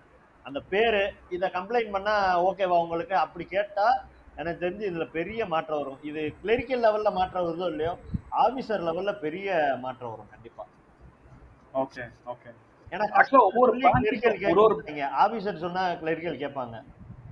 ஒவ்வொரு பேங்க்குக்கும் ஒருத்தர் இருப்பார் அந்த மாதிரி? இல்ல ஓவரால் ரிசர்வ் பேங்க் ஓவராலுக்கு எப்படி ஆர்பிஐ இருக்கோ அதே மாதிரி பேங்கிங் ஆம்பர்ட்ஸ்மென்ட்ன்றது வந்து டோட்டல் ஆல் பேங்க்ஸுக்குமே அவங்க தான் பேங்கிங் ஒரு கஸ்டமர் கம்ப்ளைண்ட் பண்ணணும் அப்படின்னா அந்த சைட்ல போய் கம்ப்ளைண்ட் ஸோ இது வந்து போத் பிரைவேட் அண்ட் பப்ளிக் ரெண்டுக்குமே? எல்லாம் எல்லாம் ஆல் கம்ஸ் அண்டர் இல்ல இன்னும் இன்னொன்று நான் கேள்விப்பட்டேன். இந்த வந்து நீ ஆனால் நீங்கள் பேங்க்கில் சொல்கிறாங்க இந்த மாதிரி வெளியாளோட சிபாரிசுலாம் எதிர்பார்க்காதீங்க. ஆனால் வந்து இந்த லோன்ஸு ஈஸியாக வாங்கி கொடுக்குறது இது வந்து அவுட் ஆஃப் த பேங்க் ஸ்டாஃப்ஸ்னு ஒருத்தவங்க இருக்காங்க. அவங்க மூலியமா பாஸ் ஆனால் மட்டும் ஈஸியாக பா பாஸ் ஆகுது. அதாவது இந்த பாஸ்போர்ட் ஆஃபீஸில் வந்து எடுத்து கொடுக்குற புரோக்கர் மூலயமா போனால் மட்டும் டக்குன்னு பாஸ்போர்ட் சைன் ஆயிடுது அதே மாதிரி பேங்க்ல இதே மாதிரி இது இருக்குது சம் அமௌண்ட்டு இது அதே மாதிரி அதை ஃபாலோ பண்ணும்போது மட்டும் ஃபாலோ பண்ணும்போதும் போதும் என்ன சொல்கிறாங்கன்னா இதை வந்து நீங்கள் வந்து யாரும் இந்த மாதிரி வெளியாளுகளை நம்பாதீங்க. ஆனால் வந்து நம்ம அந்த லோனை ஃபாலோ பண்ணும்போது சார் நான் அவங்க அவர்கிட்ட கேட்டுக்கோங்க. அவர் வந்து உங்களுக்கு கைட் பண்ணுவார். அந்த மாதிரி இது பண்ண இது இது இது உங்களுக்கு தெரிஞ்சு நடக்குதா? ஒரு- சின்ன எக்ஸாம்பிள்னா ஹவுசிங் லோன் எடுத்துக்கிட்டீங்கன்னா ஹவுசிங் லோன். கவுன்சிலர்னு ஒரு போஸ்ட் இருக்கு. ஹெச்எல்சின்னு அவங்க யாரு அப்படின்னா சாதாரண ஒரு பிரைவேட் ஆளு. அவருக்கு அவருக்கோட எலிஜிபிலிட்டி என்னன்னா அந்த ஊர்ல வந்து நிறைய பேரை தெரிஞ்சிருக்கும். ஏகப்பட்ட பேரை வந்து கான்டாக்ட் வச்சிருப்பாரு. ஈஸியா கொஞ்சம் படிச்சிருப்பான். அந்த லெவல்ல இருப்பாரு. அவருக்கு வந்து பேங்கிங்ல என்னன்னா ஒரு கம்மியான சம்பளம் ஒரு டீலர்ஷிப் மாதிரி போட்டுருவாங்க. பேங்கிங் கூட. ஒரு டீல் மாதிரி பேசிட்டு ஒரு லோனுக்கு இவ்வளோ பர்சன்டேஜ் வந்து உங்களுக்கு நான் தந்துருவோம் அப்படின்ற மாதிரி. இது வந்து பேங்கிங் சைடும் லாபம் அவருக்கு லாபம். பேங்கிங் சைடு எப்படி லாபம்னா ஒரு ஆபீசரை போட்டு ஒரு லோன் ப்ராசஸ் பண்ணுறதுக்கு வந்து ஆபீசருக்கு சம்பளம் பிஎஃப் அவனுக்கு வாடகை வாடகை பணம் வீட்டு வாடகையில இருந்து இவ்வளோ இதெல்லாம் கொடுத்து அவன்கிட்ட வேலை வாங்குறதுக்கு இவங்ககிட்ட வந்து அந்த பாயிண்ட் சம்திங் பர்சன்டேஜ்லயே வந்து இவங்க ஒரு ஒரு நாளைக்கே ஒரு அஞ்சாறு ஹவுசிங் லோனை பண்ணிட முடியும். வாங்கிடுவாங்க. ஹவுசிங் லோனை வாங்கிடுவாங்க அப்படின்றப்ப பேங்க் சைடு நல்ல லாபம். இவன் ஹவுசிங் லோன் கவுன்சிலரோட வேலை என்னன்னா இந்த பக்கம் ஹவுசிங் லோன் நீடா இருக்காங்கல்ல அவங்களோட டீட்டெயிலை வாங்க வேண்டியது இந்த பக்கம் பேங்கிங் சைட்ல இருந்து ஃபார்மை வாங்க வேண்டியது. வாங்கி ரெண்டையுமே வந்து எல்லாத்தையும் கம்பைன் பண்ணி ஃபில் பண்ணி பேங்க்ல சப்மிட் பண்ண வேண்டியது. லோன் ப்ராசிங் சென்டர்ல சப்மிட் பண்ண வேண்டியது. இவ்வளவுதான் அவன் அதோட அவன் வேலை முடிஞ்சு போச்சு. வேற எந்த. கிடையாது. நீ அதுக்கப்புறம் ஹவுசிங் லோனை பத்தி எந்த டீட்டெயில் கேட்டாலும் பிரான்ச்சுக்கு தான் வரணும். இது வந்து என்னன்னா ஆபீசருக்கு நான் ஆல்ரெடி ஏற்கனவே சொன்ன முதல் பாயிண்ட் தான். ஆபீசருக்கு வந்து ப்ராப்பர் பேங்கிங் பண்ணாம மத்த வேலைகளை பார்க்க சொன்னதுனால அவனால வந்து ஹவுசிங் லோனோ கார் லோனோ இந்த ப்ராப்பர் பேங்கிங் பண்ண முடியல ஸோ வந்து. ஹெச்எல்சின்னு ஒண்ணு கொண்டு வந்துடுறாங்க ஹெச்எல்சி. வந்து ஆபீசர் பண்ற அதே வேலை ஆனா கம்மியான சம்பளத்துக்கு ஒரு ஆளு ஸோ எனக்கு இந்த பக்கமும் ப்ராப்பர் பேங்கிங் கேட்குறாங்கல்ல அவங்களுக்கு இவன் மூலமா லோன் வந்துகிட்டே இருக்கும் இவங்கள ப்ராப்பர் பேங்கிங் பண்ண வேண்டியவனை வந்து வேற வேலை பார்த்துக்கிட்டே இருக்க வேண்டியதான் இதுதான். நடக்கிற ஒரு ஸ்கேம் சரி நீங்க நீங்க இந்த அம்பியூஸ்மெண்ட் ஆஃபீஸர் இருக்காங்களா அது வந்து. நாங்க வந்து நாங்க வந்து ஸ்கே- நாங்க வந்து பாதிக்கப்பட்டிருக்கோம். இப்போ வந்து எல்- எல்லா ஸ்கேம் ரிலேட்டட் இதுக்கும் அவங்க அவங்கள கான்டாக்ட் பண்ணலாமா? இல்ல வந்து டைரக்டா வந்து பேங்கிங் ரிலேட்டடா எல்லாமே லோனு அட்வான்ஸ் இந்த டெபாசிட்ல எனக்கு இவ்வளோ பண்றேன்னாங்க ஆனா இவ்வளோதான் இன்ட்ரெஸ்ட் என்ன இதுனாலும் அவங்கள அவங்களோட வேலை என்னன்னா அந்த மெயில்ல வந்து பிரான்ச் மேனேஜர் வரைக்கும் ரீச் ஆக வைக்கிறதா அதுக்கப்புறம் பிரான்ச். மேனேஜரோட வேலை என்னன்னா ஒண்ணு கஸ்டமரே வந்து அறியாம சில கம்ப்ளைண்ட் பண்ணியிருப்பாங்க அவங்களுக்கு என்னன்னே தெரியாம சில கம்ப்ளைண்ட்லாம் பண்ணி கூப்பிட்டு இதான் சார் இதுன்னு ப்ராப்பரா எக்ஸ்பிளைன் பண்ணுவாங்க. நீங்க அவ்வளவு தூரம் போயிருக்க வேணாம் சார். எங்கிட்ட கேட்டிருந்தா நாங்க இதை சொல்லியிருப்போம் அப்படின்னு சொல்லுவாங்க. அவங்களுக்கு தேவை அந்த கஸ்டமரை சாட்டிஸ்ஃபை பண்ணணும் அவ்வளவுதான். அது சரியோ தவறோ அவனை வந்து சாட்டிஸ்ஃபை பண்ணியே ஆகணும். இல்ல அப்படின்னா அவன் கோர்ட்ல வந்து கேஸை பார்க்கணும். பெரிய இஷ்யூ. அவனோட. கெரியர்ல அடுத்து அவன் ப்ரொமோஷன் போறான் பேங்கிங் ஆம்பர்ட்ஸ்மென்ட்ல ரெண்டு தாட்டி இவருக்கு இவர் மேல கம்ப்ளைண்ட் வந்துருச்சு இவர் கேஸ் போயிட்டாரு அப்படின்ற மாதிரி. அவன் ப்ரொமோஷன்ல இருந்து எல்லாமே அடியாகும் ஓ. இது வந்து இது வந்து பொதுத்துறை நிறுவனத்துக்குமா இல்ல எல்லா பேங்கிங் பிரைவேட் அனைத்து செக்டர் பேங்கிங் வங்கிகளுக்கும் அனைத்து வங்கிகளுக்கும். ஆனா என்ன பிரைவேட் பேங்க்ஸ்ல வந்து இந்த ப்ரொமோஷன் இதெல்லாம் வந்து இதை பார்த்து பண்ண மாட்டாங்க. அவங்களுக்கு வந்து நிறைய கன்ஸ்டன்ஸ் இருக்கும். சில பேர் பூஜா. தூக்குனாலே போதும். டக்கு டக்குன்னு போயிட்டே. இருப்பாங்க. இதுல பப்ளிக் செக்டர்ல அப்படி பண்ண முடியாது. ம். ஒரே ஒரு சின்ன கொஸ்டின் இப்போ லோன்ல வந்து ரெண்டு டைப் ஆஃப் இன்ட்ரெஸ்ட் இருக்கும். ஒன்னு கான்ஸ்டன்ட் இன்னொன்னு adjustable variable. Rate of change rate of constant கிடையாது. கிடையாது. எல்லாமே வேரியபிள் தானா? வேரியபிள் அப்படியா? ஓ. ஓகே ஓகே அப்ப கேள்வியே இல்ல. இப்ப இந்த கேள்வி இல்ல முடிஞ்சு உனக்கு பதில். நீ கேள்வி கேட்கறதுக்கு முன்னாடியே பதில் தருவாரி அதிகாரி அதான் அதிகாரி எனக்கு என்னன்னா நான் இப்போ ரீசெண்டாக போய் நான் லோன் எடுத்தேன். ஸோ பர்சனல் லோன் எடுத்தேன். ஸோ அவங்க நிறைய டாக்குமெண்ட்ஸ் கேட்டாங்க. அந்த டாக்குமெண்ட்ஸ்லாம் நான் வச்சிட்டேன். கேட்ட டாக்குமெண்ட்ஸ் எல்லாத்தையுமே நான் வச்சிட்டேன். அதுக்கப்புறமேட்டு வந்து வெரிஃபிகேஷனுக்காக வந்து வீட்டுக்கு வந்தாங்க. வீட்டை ஃபோட்டோ எடுத்தாங்க. ஸோ வந்து உங்கள் வீட்டுக்கு அதாவது என்னோட வீட்டில் இருந்து நார்த் சைடு யார் இருக்கா? சவுத் சைடு யார் இருக்கா? வெஸ்ட் யார் இருக்கா? ஈஸ்ட் யார் இருக்கா? அவங்க பேர் அவங்க கான்டாக்ட் நம்பரு எல்லாத்தையும் எழுதிக்கிட்டாங்க. அவங்ககிட்ட அவங்ககிட்ட யாரோ ஒருத்தர்ட்ட மட்டும் போய் பேசினாங்க. பேசிட்டு போயிட்டாங்க. அதுக்கப்புறமேட்டு இந்த டாக்குமெண்ட்டை ப்ராசஸ் பண்ணுற லேடி எனக்கு கிட்டத்தட்ட அஞ்சுலேருந்து ஒரு நாளைக்கு மூணுலேருந்து நாலு தடவை கால் பண்ணோம். கால் பண்ணி சார் உங்களோட டெசிக்னேஷன் என்ன சார் உங்கள் ஆஃபீஸில் கொடுத்துருக்காங்க. சப்போஸ் சாஃப்ட்வேர் இன்ஜினியர் அப்படின்ற டெசிக்னேஷன் எனக்கு இருந்திருந்தால் எனக்கு தான் இன்ட்ரெஸ்ட் கம்மியா. அந்த டெசிக்னேஷன் இல்லாததுனால உங்களுக்கு இன்ட்ரெஸ்ட் கம்மியாக இருக்காது அந்த சாஃப்ட்வேர் அந்த இன்ஜினியர் அந்த டெசிக்னேஷனுக்கும் இதுக்கு என்ன சம்பந்தம்? ஏங்க இதுக்கு சொல்றீங்க. அஹ் என் நண்பர் ஒருத்தர் வந்து ஒரு ஃபேன் ஸ்டோர் வச்சிருக்காரு. ஓகேவா. அவர் ஒரு லோன் எடுத்தாரு. அந்த லோன் இன்ட்ரெஸ்ட் குறைக்கிறதுக்காண்டி மாடோட நின்று போட்டோ எடுத்த மாதிரி ஒரு போட்டோ கேட்டாங்க இன்ட்ரெஸ்ட் இல்ல இல்ல அது என்னன்னா அலைட் அக்ரி மாதிரி அவங்க அந்த லோனை வந்து மாத்திடுவாங்க. ப்ராடக்ட் டைப் வந்து அலைட் அக்ரியா மாத்திட்டாங்கன்னா இன்ட்ரெஸ்ட் ரேட் வந்து கம்மியாயிரும். எனக்கு தெரிஞ்ச உங்க நண்பர் வந்து நண்பர் வந்து என்னன்னா அந்த அந்த வங்கி அதிகாரிக்கு தெரிஞ்சவங்க இல்லை யார் தெரிஞ்சவங்களுக்கு தெரிஞ்சவங்களா இருந்திருப்பாங்க. அதனால வந்து இந்த ஆப்ஷன் கொடுத்துட்டாங்க இந்த ப்ராடக்ட் வந்து பண்றதுனா இன்ட்ரெஸ்ட் வரும். நம்ம வந்து இப்படி நீங்க மாடை வச்சு பண்ணீங்க அப்படி நீங்க ஃபேன்சி ஸ்டோருக்கு செலவு பண்ணிக்கோங்க. அது எங்களுக்கு மேட்டர் கிடையாது. ஆனா போட்டோ லோன் ப்ராசஸ் எல்லாம் பார்த்தீங்கன்னா அலைடு அக்ரி அலைடு அக்ரி அதாவது விவசாயம் விவசாயம் சார்ந்த தொழிலுக்காக லோன் அப்படின்னா வந்து ஒன்று சப்சிடி கிடைக்கும் இல்லாட்டினா லோன் இன்ட்ரெஸ்ட் ரேட் கம்மியா இருக்கும். அந்த பர்பஸ்க்காக வந்து ஏமாத்தி அந்த லோன் ப்ராசஸ் பண்ணியிருப்பாங்க ஓ அப்ப இது வந்து மக்கள் பண்ற ஸ்கேம் இது ஒரு ஸ்கேம் தான். இது வந்து கிட்டத்தட்ட சொன்னோம்னா பப்ளிக் பிரைவேட் பார்ட்னர்ஷிப்னு சொல்லுவாங்கல்ல சில. திட்டங்கள்லாம். அது மாதிரி இது இந்த ஸ்கேம்லயும் பப்ளிக்கும் சம்மந்தம். பப்ளிக் பிரைவேட் பார்ட்னர்ஷிப் சரி. இப்போ உங்களோட கேள்வி அஹ், என்ன கேள்வி என்னன்னா- ஒவ்வொரு பேங்க்லயும் வந்து என்னன்னா சில செட் ஆஃப் அந்த டெசிக்னேட்டட் ஜாப்ஸ் என்னன்னா அவங்கள பொறுத்த வரைக்கும் தப்பா நினைச்சிட்டு தான் இருக்காங்க. அவங்கள பொறுத்த. வரைக்கும் என்னன்னா இது வந்து ஓரளவுக்கு செக்யூர்டு பெர்மனண்டா இருக்கக்கூடிய ஜாப்னு அவங்களாவே ஒரு திட்டம் வகுத்துக்கிறாங்க அந்த மேல் தட்டுல. இருப்பாங்கல்ல அவங்க என்ன நினைச்சுப்பாங்கன்னா இந்த இந்த டெசிக்னேஷன்லாம் வந்து பெர்மனன்ட் அவங்கலாம் வந்து வேற இதுக்கு போ அதாவது கம்பெனி ஜம்ப் பண்ணுவாங்க பண்ணாலுமே அவங்க அதே போஸ்ட் அந்த சாஃப்ட்வேர் இன்ஜினியர்னா சாஃப்ட்வேர் இன்ஜினியர் இல்லைன்னா அதுக்கு மேல தான் போவாங்க ஆனா மார்க்கெட்டிங். நினைக்கிறவங்க வந்து புதுசா வேற எதுக்கு போனா அது ஒண்ணு அதுல போலாம் இல்ல அதை விட கம்மியான இதுக்கு போறதுக்கு வாய்ப்பு இருக்குன்னு அவங்களாவே நினைச்சுக்கிட்டு இந்த மாதிரி வந்து செட் பண்ணியிருக்காங்க. அதே மாதிரி இன்னொன்னு கேள்விப்பட்டேங்க இந்த பிராய்லர் கோழி கடை வச்சிருக்காங்கல்ல அவங்களுக்கு லோன் கொடுக்க மாட்டாங்களாம்ல? இல்லையே கொடுத்துருக்காங்க. சினிமா சினிமாக்காரவங்க அவங்கலாம் வந்து நிரந்தர இது கிடையாது அந்த மாதிரி இல்ல.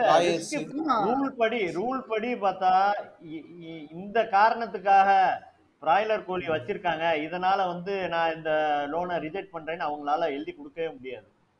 ம். வாய் வார்த்தை ஓரலா வேணா சொல்லலாம். என்னன்னா இல்ல சார் பிராய்லர் கோழின்னா இப்போ ஒரு சீசன்ல ஏதாச்சும் ஒரு இது வந்துச்சுன்னா ஃபுல்லா அடி ஆயிரும். அப்ப நீங்க ரீபேமெண்ட் எப்படி பே பண்ணுவீங்க? உங்களுக்கு வேற ஏதாச்சும் அடிஷ்னல் வேலையும் எதுவும் கிடையாதுன்றப்ப என்னால தர முடியாதுன்ட்டு ஓரலா வேணா அப்படி சொல்லுவாங்களே ஒழிய ரூல் படி வந்து அதை எழுதி கொடுக்கவே முடியாது.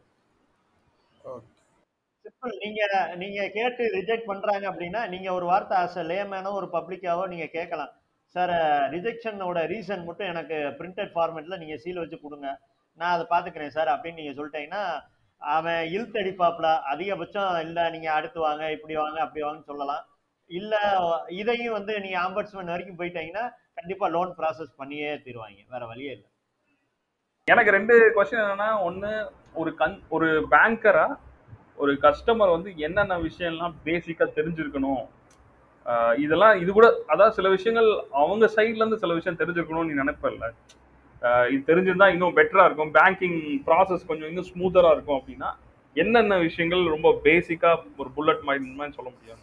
லைக் ஓகே இது தெரிஞ்சிருந்தா நல்லா இருக்கும் அப்படின்னு. அதாவது எல்லாரும் உங்களே குறை சொல்றாங்கல்ல உங்க சைடு நியாயத்தை. சொல்லுங்கன்றாரு.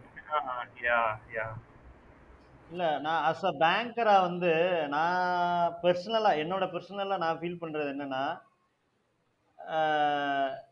லிட் இல்லிட்ரேட் பீப்புள் வந்து இன்னமும் இருக்காங்க வந்துட்டு தான் இருக்காங்க. அவங்ககிட்ட வந்து ஒரு ஒரு ஃபார்மு பணம் கட்டுறதுக்கு ஃபார்ம் தான் ஃபில்அப் பண்ணணும்னு கூட தெரியாம இருக்கிறவங்களும் இருக்காங்க. அவங்களுக்கு தெரிகிற வாய்ப்புல அதை நம்ம தப்பே சொல்ல வேணாம். லிட்ரேட்டா இருக்க பர்சனும் வந்து எனக்கு வந்து நான் இங்கே நான் உள்ளே நுழைஞ்சிட்டேன். பணம் கட்டணுன்ற மட்டும்தான் சொல்லுவேன். அது எல்லா ப்ராசஸுமே வந்து எப்படியாச்சும் நடந்துடணும் அப்படின்னு நினைக்கிறது தான் தப்பு. ஏன்னா இல்லிட்ரேட்டு கண்டிப்பாக நாங்கள் நான் ப- நான் பர்சனலாக நான் பண்ணி தான் ஆகணும். ஏன்னா அவங்களுக்கு வாய்ப்பே இல்லை. ஒரு ஒரு வரணும் பணம் போடுறதுக்கு வந்து சலான் ஃபில்அப் பண்ணணும். சலானில் பதினோரு டிஜிட் அக்கௌண்ட் நம்பர் எழுதணும். டினாமினேஷன் எழுதணும். அப்படின்னா அவங்களுக்கு தெரியவே தெரியாது. ஆனால் ஒரு லிட்ரேட் வந்து என்ன பண்ணுவாங்க? இப்ப சில பேர் என்ன பண்றாங்கன்னா பணம் கட்டணும் அப்படின்னு பாஸ்புக்கை மட்டும்தான் கொடுக்குறாங்க ஒழிய இது வந்து ஒரு லிட்ரேட்டா அவங்களால எவ்வளவோ பண்ண முடியும். ஒரு ஃபார்ம்ல அக்கௌண்ட் நம்பர்னா நம்ம பாஸ்புக்ல இதுதான் அக்கௌண்ட் நம்பரு டினாமினேஷன் ஐநூறு இன்டூ அப்படின்னு ஒரு கேப் போட்டிருந்தா அந்த கேப்ல எவ்வளவு நோட் இருக்குன்றதை எழுதணும்ல. அமௌண்ட்டை மட்டும் எழுதுனா வந்து ஒரு மேட்டரே கிடையாது. அவங்க என்ன நினைக்கிறாங்கன்னா இதெல்லாம் வந்து பேங்கிங்ல ஒரு பெரிய விஷயம் இல்லைன்னு நினைக்கிறாங்க. ஆனா இதெல்லாம் பெரிய விஷயம். ஏன்னா ஒரு அஞ்சு வருஷம் கழிச்சு இவங்க அக்கௌண்ட்ல ஒரு மிஸ்மேட்ச் வருது அப்படின்னா இந்த. சலான் தான் பேசும். இந்த ஐநூறு இன்டூன்னு போடுற அந்த கேப்ல அவங்க என்ன ஃபில் பண்றாங்களோ அதான் பேசும். நாளை பின்ன நான் முடியாதுன்னு சொல்லலாம். நான் இல்ல நான் வாங்கல. நான் ஏதோ ஒரு ஊர்ல ஏதோ ஒரு ஜா வேற பிரான்ச்ல இருக்கலாம். ஆனா என்னோட கையெழுத்து சீல் வச்ச அந்த சலான் தான் பேசும். அதோட இம்பார்ட்டன்ஸ் வந்து லிட்ரேட். பீப்புளுக்கு தெரிய மாட்டேங்குது. இல்ல நான் நான் கூட இது வரைக்கும் என்ன நினைச்சேன். சில சமயம் செலான் வந்து சார் டேட்டை ஃபில் பண்ணுங்க. அப்படின்னு கொடுத்துறாங்க. நான் என்ன நினைச்சேன்னா அஸ் லேமன் எனக்கு என்ன தெரிஞ்சா இது டேட் தானே நீங்க ஃபில் பண்ணுங்க. அவர் அவர் ஃபில் பண்றாரு இப்ப நான் நீங்க. கொடுத்த உடனே நான் நான் பின்னாடி போயிடுவேன் மறுபடியும் புது டோக்கன் வாங்கிட்டு வந்து நிக்கணும். அஹ் இதுல நான் என்ன நினைச்சேன்னா இது இவர் இவர் ஃபில் பண்ணிட்டு பாஸ் பண்ணி விட்டுலாம்னு நினைச்சேன். ஆனா இதுக்கு பின்னாடி இவ்வளவு இவ்வளவு பிரச்சனை இருக்குன்னு இப்பதான் தெரியுது. ம். அதான் ஆப்வியஸ்லி அந்த அதாவது நான் நான் ஒரு இங்க்ல இது பண்ணியிருப்பேன் இவர் இவர் அதிகாரி ஒரு இங்க்ல சைன் பண்ணியிருந்தான்னு வச்சுக்கோங்களேன். நான் இன்னைக்கு இது இது போடவே இல்லைன்னு நான் வாதிட்டாலும் அது வந்து உங்களுக்கு பிரச்சனை ஆகும்னு நீங்க சொல்ல வர்றீங்க. அதானே கரெக்ட் அதானே? ம். கண்டிப்பா இது பிர- அதாவது அந்த சலானை வச்சு உங்க அக்கௌண்ட்ல பிரச்சனை வராத வரைக்கும் இது ஒரு இஷ்யூமே கிடையாது. நான் ஃபில்அப் பண்ணது எதுவுமே பிரச்சனை இல்லை. ஆனா சப்போஸ் பிரச்சனை அப்படின்னு வந்துருந்துச்சுன்னா வேற வழியே இல்லை. அந்த சலான் மட்டும்தான் அத்தாச்சு. அதுல போயிட்டு நீங்க சொன்ன மாதிரி தான் உங்க கையெழுத்து ஒரு மாதிரி இருக்கும். என் கையெழுத்து ஒரு மாதிரி இருக்கும். நீங்க என்ன சொல்லுவீங்க? இங்க பாருங்க நான் ஃபில்அப்பே பண்ணல. அமௌண்ட் இவரா ஃபில்அப் பண்ணியிருக்காரு பாருங்க. நான் வந்து இவ்வளவுதான் கொடுத்தேன். இவர் இவ்வளவு ஃபில்அப் பண்ணிட்டாருன்னு சொல்லிட்டீங்கன்னா என் சைடு வந்து நான் பேக்கப் பண்றதுக்கு ஒண்ணுமே கிடையாது. ஏன்னா வந்து சிசிடிவில பார்த்தேன்னா அமௌண்ட் நான் வாங்கி போடுறது அது எல்லாமே துல்லியமா பார்க்குற கேமராலாம் கிடையாது. நான் நீங்க என்ன சொல்லுவீங்க? நான் ஐம்பதாயிரம் கொடுத்தேன். இவர் நாற்பத்தஞ்சாயிரம் தான் போடுறாரு. ஆனா இப்படி நடந்த பேங்கர்ஸ்லாம் இருக்காங்க. ஒரு விவசாயிகிட்ட ஏமாத்தினவங்களாம் இருக்காங்க. எவ்வளோங்க கொண்டு ஐம்பதாயிரம் இருக்கு. இல்லை அப்படின்ட்டு இப்படி எண்ணிட்டு ஒரு ரெண்டு நோட்டு உள்ளே போட்டு நாற்பத்தெட்டாயிரம் தான் சரிங்க போட்டு விடுங்கன்னா இவரே கையில் எழுதிடுவார். நாற்பத்தெட்டாயிரம் நாற்பத்தெட்டாயிரம் போட்டு உள்ளே போட்டு விட்டுருவாங்க ரெண்டாயிரம் இவர் அடிச்சு போவாப்புல. இந்த பிரச்சனை இருக்கக்கூடாது நான் அதைத்தான் சொல்கிறேன் இப்போ வரைக்கும் என்னன்னா இல்லிட்ரேட்டு பிரச்சனையே கிடையாது. அவங்களுக்கு வந்து உதவி செய்ய வேண்டியது எ- என் கடமை. லிட்ரேட் பீப்புள்ஸ் வந்து அதில் எல்லாமே பக்காவாக இருக்கும். அதைத்தான் சொல்கிறேன்ல அக்கௌண்ட் நம்பர் உன் பாஸ்புக்கில் இருக்குது டினாமினேஷன் நீ கொண்டு வந்த காசு. டோட்டல் ஓ இப்போ எல்லார் கையிலயும் ஃபோன் இருக்கு. டோட்டல் போட்டா டோட்டல் கேல்குலேட்டரில் டோட்டல் போட வேண்டியது. அக்கௌண்ட் ஹோல்டர் நேம் உன் பேரை தான் எழுத போற. நான் என்ன சொல்லுவேன்? அது பேங்க் சைடில் என்ன தப்புன்னா ஒரு சலான்ல வந்து இங்கிலீஷ்லயும் ஹிந்திலையும் இருக்கு இப்பயும். சில பேங்க்ல தமிழ்ல வச்சிருக்காங்க. சில பேங்க்ல தமிழ்ல வச்சிருக்காங்க. மேக்ஸிமம் இங்கிலீஷும் ஹிந்தி இருக்கு. நான் என்ன சொல்லேன்னா அந்த இங்கிலீஷும் ஹிந்திலையுமே உன் பே உனக்கு தமிழ் தான் தெரியும் அப்படின்னா அது ம். தமிழ்ல எழுதுங்க. இது வந்து நான் சொல்லியே கொடுப்பேன். இது வந்து அக்கௌண்ட் ஹோல்டர் நேம்னு போட்டிருக்காங்க. இங்க வந்து உங்க பேரை எழுதுங்க. தமிழ்ல எழுதுங்க. இதுல வந்து ரூபாய் மதிப்பு எவ்வளோன்ற எழுதுங்க. தமிழ்ல உங்களுக்கு தெரிஞ்ச லாங்குவேஜ் எதுவுமே அது அதவே சில பேர் என்ன நினைக்கிறேன் இதை ஏன். நான் எழுதணும்? நீங்க போடுங்க. நீங்க போட்டு கொடுங்க. எனக்கு இந்த சலான் என்ன குழப்பம்னா எப்பயுமே பேங்க்ல வரும்போது ஒயிட் கலர் சலான் இருக்கும். பிங்க் கலர் சலான் இருக்கும் கிரீன் கலர் சலான் இருக்கும். இந்த மூணு எது எதுக்குன்னு நான் ஒவ்வொரு தடவை நுழையும் போது என்கிட்ட கேட்பேன். சொல்லுவாங்க. ஆனா நான் மறந்துடுவேன். ம். இன்னொன்று அந்த சலான்லையுமே. அது வந்து எங்க மென்ஷன் ஆயிருக்குன்னு தெரியல. முன்னாடி இப்ப மென்ஷன் ஆயிருக்கா என்னன்னு தெரியல. முன்னாடி எந்த சலான்லையுமே மென்ஷன் ஆயிருக்காது எடுத்தோடனே அக்கௌண்ட் நம்பர் டேட் நேம் அப்படிதான் இருக்கும். அந்த ஒயிட் கலர் சலான் மூணு சலானும் தொங்கும் இப்படி. இது பிங்க் கலரா ஒயிட் கலரா கிரீன் இது சிம்பிள் சிம்பிளான வழி என்னன்னா மேல வந்து டெபாசிட் ஸ்லிப்புன்னு போட்டிருப்பாங்க. அது பணம் கட்டுறதுக்கு. நீங்கள் டிடி டிமாண்ட் டிராஃப்ட் பேங்கர் செக்குன்றதுக்கு மேலே வந்து டிமாண்ட் டிராஃப்ட்னு எழுதிப்பாங்க இல்லை தனியாக வந்து சில பேர் ஃபிக்ஸட் டெபாசிட்டாக போடுவாங்க. எனக்கு ஆறு மாதம் டெபாசிட்டு ஒரு லட்சம் டெபாசிட் அதுக்கு என்னென்னா டிடிஆர் அப்படின்றது மேலே எழுதி டேர்ம் டெபாசிட் அப்படின்றது மேலே எழுதிருப்பாங்க இது வந்து ஒரே ஒரு தாட்டி உங்களுக்கு ஒரு பேங்கர் வந்து சொல்லி கொடுத்துருந்தா நீங்கள் வந்து ஒரு அஞ்சு பேருக்கு சொல்லி கொடுப்பீங்க. ஆனா கட. அந்த பேங்கர் என்ன பண்ணுவாருன்னா ஏ இது கூட தெரியலையா? எடுத்தமே இது கூட தெரியலையான்னு தான் கேட்பாங்க. அவங்க வந்து சார் இந்த ஒயிட் வந்து இந்த மேல பாருங்க சார் டெபாசிட் ஸ்லிப்னு போட்டுருல சார் அப்படின்னு ஒரு தாட்டி சொல்லி கொடுத்துட்டா நீங்க வந்து லிட்ரேட் படிச்ச ஆளுகளுக்கு இது பிரச்சனையே இல்லை. அடுத்து வரப்ப நீங்க கேட்கவே தேவையில்ல. நீங்க ஒயிட் ஸ்லிப் எடுத்து எழுதிட்டு போயிட்டே இருப்பீங்க. நீங்க அடுத்து ஒரு பத்து பேர்கிட்ட சொல்லுவீங்க எப்பா அந்த பேங்க்ல ஒயிட் ஸ்லிப்ல மேல டெபாசிட் எழுதிருக்கோம் அதான் பணம் போடுற தலான்னு சொல்லியிருப்பீங்க. இது வந்து பேங்கரோட தப்பு தான் ஒரு தாட்டியாச்சும் உங்கள்கிட்ட புரியுற மாதிரி சொல்லியிருக்கணும். அது சொல்லாதது அவங்க தப்பு.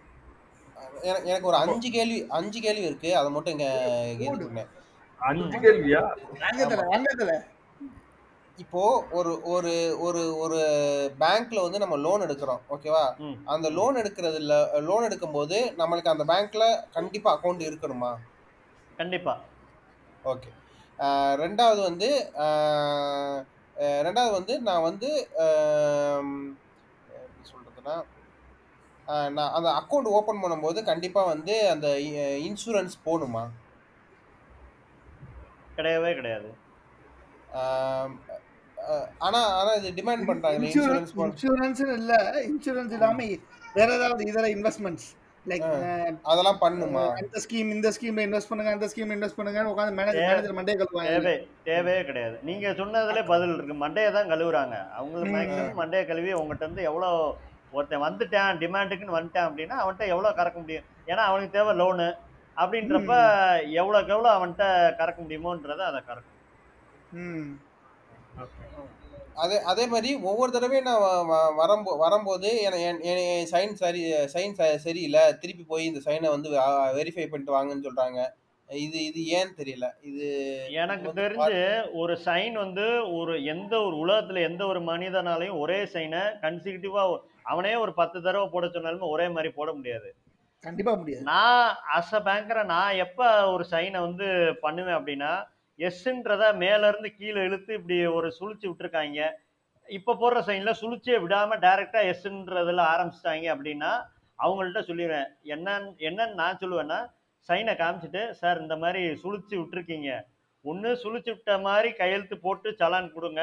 இல்லை அப்படின்னா இப்போ நீங்கள் போடுற சைனை வந்து ஒரு சைன் அப்லோட் ஃபார்மில் வாங்கி கொடுத்தீங்கன்னா நான் இதை வந்து அப்லோட் பண்ணிடுறேன் பெர்மனண்ட்டாக அப்படின்றத நான் சொல்லிடுவேன். இதுதான் ப்ரொசீஜர் மேஜர் டிஃபரன்ஸ் இருக்க கூடாது மேஜரா இருக்கக்கூடாது. ஸ்லைட்டா மேலே ஏத்துனது நீங்க சரியா ஏத்தல கீழே இறக்குனது சரியா இற இறக்கலன்னு இதுக்கெல்லாம் வந்து சொன்னா அது அவனுக்கு அன்னைக்கு ஏதோ ஃபேமிலியில பிரச்சனை அதனால வேணா வம்பிழுத்து இருப்பேன் இல்ல மேனேஜர் கூட ஏதாவது பிரச்சனையா இருந்தது. பஞ்சாயத்தா இருந்திருக்கான். ஆ.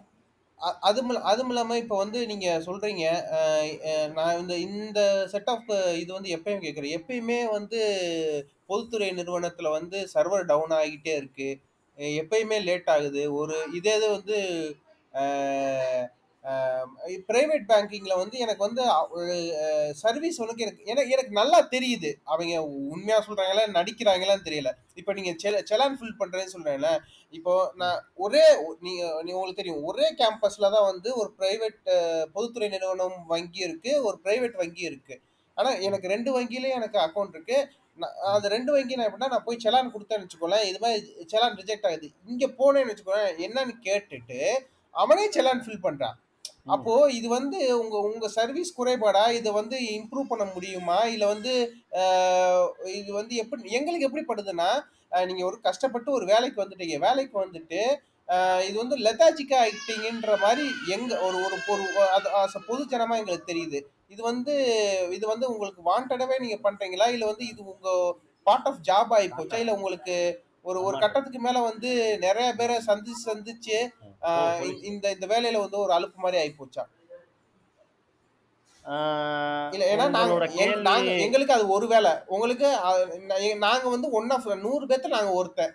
அது உங்க சைடுல இருக்கு தான் கேள்விப்பட்டேன். இல்ல இல்ல நம்ம ஆரம்பத்துல இல்ல ஆரம்பத்துல நம்ம ஒரு டாபிக் பேசணும்ல ஸ்கேம்னு ஒரு டாபிக் பேசணும்ல. அதோட தொடர்ச்சி தான் நீங்க கேட்ட கேள்வி. என்ன அப்படின்னா ஒரு நிதர்சனமான உண்மை என்னன்னா நம்ம பேங்கிங்ல பொதுத்துறை வங்கிகள்ல உள்ள பேங்கிங் அந்த நெட்வொர்க் ஃபெசிலிட்டி வந்து இப்போ என்ன சொல்றது நம்மளோட சர்வீஸ் ப்ரொவைடர் யாராச்சும் ஒரு ஐடி கூட தான் நம்ம டைப் வச்சிருப்போம். அவன் என்ன சொல்லுவான் அப்படின்னா சார் இந்த நீங்கள் கொடுக்குற அமௌண்ட்டுக்கு வந்து எங்களால் இவ்வளோதான் ப்ரொவைட் பண்ண முடியுன்றதை அவன் சொல்லுவான். இவ்வளோ கஸ்டமர்ஸ் பேஸ் வச்சுருக்கிறதுக்கு நீங்கள் இவ்வளோ தூரம் செலவு பண்ணால் மட்டும்தான் பண்ண முடியுன்றதையும் அவன் டிமாண்ட் பண்ணியிருப்பாங்க. ஆனால் அவன் பர்பஸாக என்ன பண்ணுவான்? பேங்கிங் சைடில் அந்த ஹையர் அஃபீஷியல் என்ன பண்ணுவான்னா இதுக்கெல்லாம் வந்து இவ்வளோ செலவு பண்ண முடியாது. பேசிக்காக ரன் ஆகிற மாதிரி ஏதாச்சும் எனக்கு பண்ணி கொடுங்க அப்படின்றது மட்டும்தான் அவன் சொல்லியிருப்பான். அதே இது பிரைவேட் சைடுல இருக்கும்போது அவங்களுக்கு வந்து இதெல்லாம் ரொம்ப டிமாண்ட் டிமாண்ட் பண்ணி வாங்கிக்கிருவாங்க. உங்க இதுக்கு அதை டிமாண்ட் பண்ணி வாங்க முடியல. இல்ல இல்ல இல்ல. அவன் சொல்றது எனக்கு புரியல. அவங்க வந்து எனக்கு ரன் ஆனா போதும். அவ்வளவுதான். ரொம்பலாம் சிரமப்பட வேணாம். ஆனா பிரைவேட் பேங்கிங் அப்படி கிடையாதுல்ல. அவன் லூஸ் பண்ற ஒவ்வொரு கஸ்டமரும் இது வந்து உண்மையில உண்மையிலே என்னன்னா எங்களுக்கு வந்து சர்வீஸ் ப்ராப்ளம் கண்டிப்பா டெய்லி சர்வீஸ் ப்ராப்ளம் வந்துகிட்டே தான் இருக்கும். அதுதான் கேக்குறேன். நான் இது வந்து டெய்லி உங்ககிட்ட கேக்குறது. அது ஒரு ஒரு ஒரு லேமனா வந்து எங்களுக்கு என்ன தெரியும்னா என்ன இவர் வேணும்னுக்கே பண்றாரு அந்த மாதிரி என்னன்னா. எனக்கு வந்து ஒரு கஸ்டமர் அதாவது பப்ளிக் செக்டர்ல ஒரு கஸ்டமர் போனா அடுத்த கஸ்டமர் வர்றது வந்து ரொம்ப ஈஸி ஆனா பிரைவேட் செக்டர்ல அப்படி கிடையாது. ஒரு கஸ்டமர் போறது வந்து இன்னொரு கஸ்டமரை சம்பாதிக்கிறன்றது பெரிய கஷ்டம். ஒரு சிக்ஸ் செவன் டபுள் டூன்னு ஒரு நம்பர் அடிக்கிறேன்னா அங்க ஒரு நிமிஷம் கழிச்சு அந்த six seven double two type ஆகுது. அப்படின்றப்ப நான் என்ன பண்ணுவேன்? என்னடா இப்படி ஸ்லோவா இருக்கு நான் சிஸ்டத்தை பார்த்துக்கிட்டு இருப்பேன். அஸ் அ பப்ளிக்கா நீங்க என்ன பண்ணுவீங்க? இங்க பாரு கொடுத்து எவ்வளவு நேரமாச்சு? சிஸ்டத்தையே பார்த்துக்கிட்டே இருக்கேன் பாரு அப்படின்னு எங்களுக்கு அப்படிதான் தோணுது. எங்களுக்கு என்னால வந்து பேங்க இல்ல இல்ல உங்களுக்கு அப்படித்தான் தோணணும். அதான் கரெக்ட் என்னால வந்து பேங்கை உங்ககிட்ட விட்டு தர முடியாது. நான் ஆமா சார் பேங்க் வந்து இப்படிதான் சார் பண்ணுது. பாருங்க என்ன மாதிரி பண்ணுது பாருங்க அப்படின்னு என்னால அந்த டயத்துல சொல்ல முடியாம நான் என்ன பண்ணுவேன்னா ஆமா டைம் ஆகுது. கொஞ்சம் சர்வர் ஸ்லோவா இருக்கு. இந்த ஒரு பதில் ஒரு ஒரு நாலஞ்சு இது. வச்சிருக்காங்க. சர்வர் ஸ்லோ இப்போதைக்கு வராது. அவன் பப்ளிக் என்ன சார் எப்போ வந்தாலும் ஸ்லோன்னா என்ன சார் பண்ணுறேன் சார் நாங்கள் என்ன சார் பண்ணுறோம் ஸ்லோவாக இருக்கு. இல்லாட்டினா நான் ஒர்க் பண்ணிட்டு தானே இருக்கேன். இவ்வளோ தான் என்னால் சொல்ல முடியும். இது வந்து ஹையர் லெவலில் பப்ளிக் செக்டாரில் பெரிய ஸ்கேமு என்ன அப்படின்னா ஒரு லோயர் லெவல் எம்ப்ளாயீஸோட சம்பளத்தை கட் பண்ணால கட் பண்ணுவாங்களே ஒழிய இவங்க வந்து ஒரு நெட்ஒர்க்கிங் ஒரு ஐடிக்கு இவ்வளோ செலவு பண்ணணும் அப்படின்றத தாராளமாக பண்ண மாட்டுறாங்க ஆனால் ஆனால் உங்களுக்கு உங்களுக்கு ஐடி ஆஃபீஸர்னு ஒரு தனி ஒரு செக்ஷனே இருக்கீங்க. அது ஒரு பேர் நேம் சேக்குக்காக வச்சிருக்காங்க. அதாவது பிரச்சனை வந்துச்சுன்னா அந்த டயத்துல அட்லீஸ்ட் ஒரு சும்மா ஒர்க் ஆகிற மாதிரி ஃபுல்லா சரி பண்ணாம ஓரளவுக்கு ஒர்க் ஆகிற மாதிரி செட்டப் பண்றதுக்கு என்ன பண்ண முடியும்? உங்களால அதிகபட்சம்ன்றத அவங்க பண்ணி கொடுத்துருவாங்க அவ்வளோ ஓகே டேமேஜ் கண்ட்ரோல் தான் பண்ணிட்டு இருக்காங்க. அவ்வளோதான் பண்றாங்க. யாருமே வந்து ப்ராப்பரான இதெல்லாம் பண்றதே கிடையாது. ஓகே இப்போ எங்க குறைகளை சொல்றதுக்கு ஆம்பிஸ்மெண்ட் ஆஃபீஸர்னு ஒருத்தர் இருக்காரு. ஓகேவா உங்க குறையில சொல்ற மாதிரி ஒரு ஃபோரம் இருந்துச்சு. அதுல நீ இதை கொண்டு போனா அதெல்லாம் வேலைக்கு ஆகாதான்னு கேக்குறேன். இதுவும் ஸ்கேமோட தொடர்ச்சி தான். நாங்க வந்து அதிகபட்சம் யூனியன்ல சொல்லலாம். யூனியன் தலைவர்கள் என்னன்னா மேனேஜ்மெண்ட் கூட ஒரு ஒரு அண்டர்ஸ்டாண்டிங்ல இருப்பாங்க. ஒரு லெவலுக்கு மேல அவங்களும் போக மாட்டாங்க. ஓகே சார் இது என்னன்னு பாத்துக்குவோம் எப்படி பண்ணிக்குவோம் அப்படின்றத சொல்லி முடிச்சிருவாங்க இது அதாவது இது ஒரு பார்ட் ஆஃப் சிஸ்டம் மாதிரி ஆகி போச்சு. எஸ் அப்சல்யூட்லி அப்புறம் இப்போ இப்போ சாதாரணமா ஒரு பேங்கிங் டிரான்சாக்ஷன்ல ஒரு அக்கௌண்ட்ல இருந்து இன்னொரு அக்கௌண்ட் ட்ரான்ஸ்ஃபர் பண்றோம். ஒரு பேங்க் ஆப் இருக்கு இல்ல ஒரு. இன்டர்நெட் பேங்கிங் இருக்கு. இப்ப ஜிபே வந்து இந்த இடம் இந்த ஸ்பேஸ வந்து ஆக்குபை பண்ணிட்டு இருக்கு இல்லையா? சோ ரெண்டு ரெண்டு கொஸ்டின் ஒன்னு வந்து ஒரு கஸ்டமர் பாயிண்ட் ஆஃப் வியூல வந்து அது சேஃபா எனக்கு?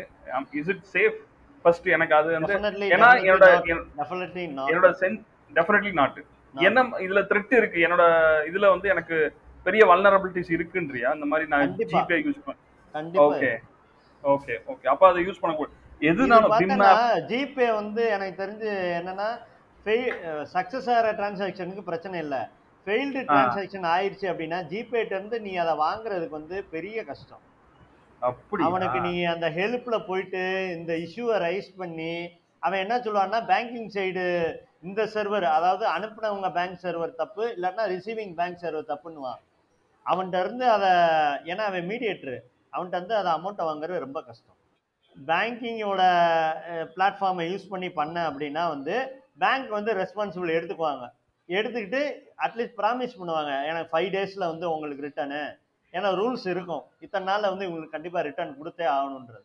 ஸோ வந்து ரெஸ்பான்சிபிலிட்டி வந்து பேங்க் எடுத்துக்குவாங்க. நீங்கள் கவலைப்பட தேவை இது ஆக்சுவலா ரொம்ப யூஸ்ஃபுல்லான இன்ஃபர்மேஷன் ஆக்சுவலா ஏன்னா நிறைய பேர் நம்ம ஃபுல் ஸ்விங்ல ஜிபே யூஸ் பண்ணிட்டு இருக்காங்க எல்லாரும். அதான் ஈஸி ஈஸின்றதுனால யூஸ் பண்றாங்க.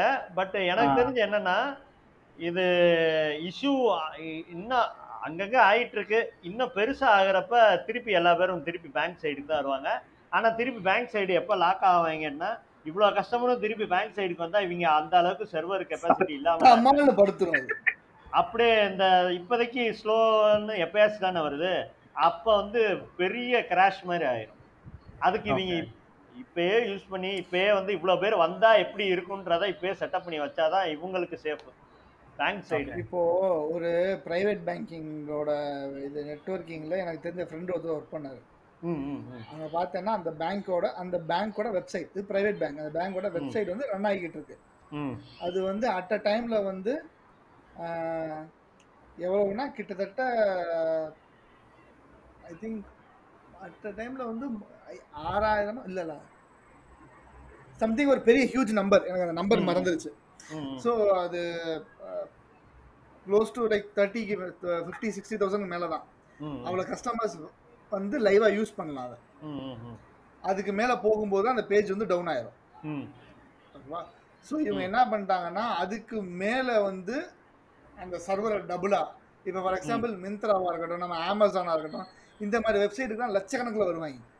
அட் அ டைமில் யூசர்ஸ் அதுக்கு வந்து பெரிய ஸ்பேஸ் வேணும் பெரிய நெட்வொர்க்கிங் சிஸ்டம் வேணும். அவங்க அவங்களோட ஓன் சர்வரை மெயின்டைன் பண்ணணும்.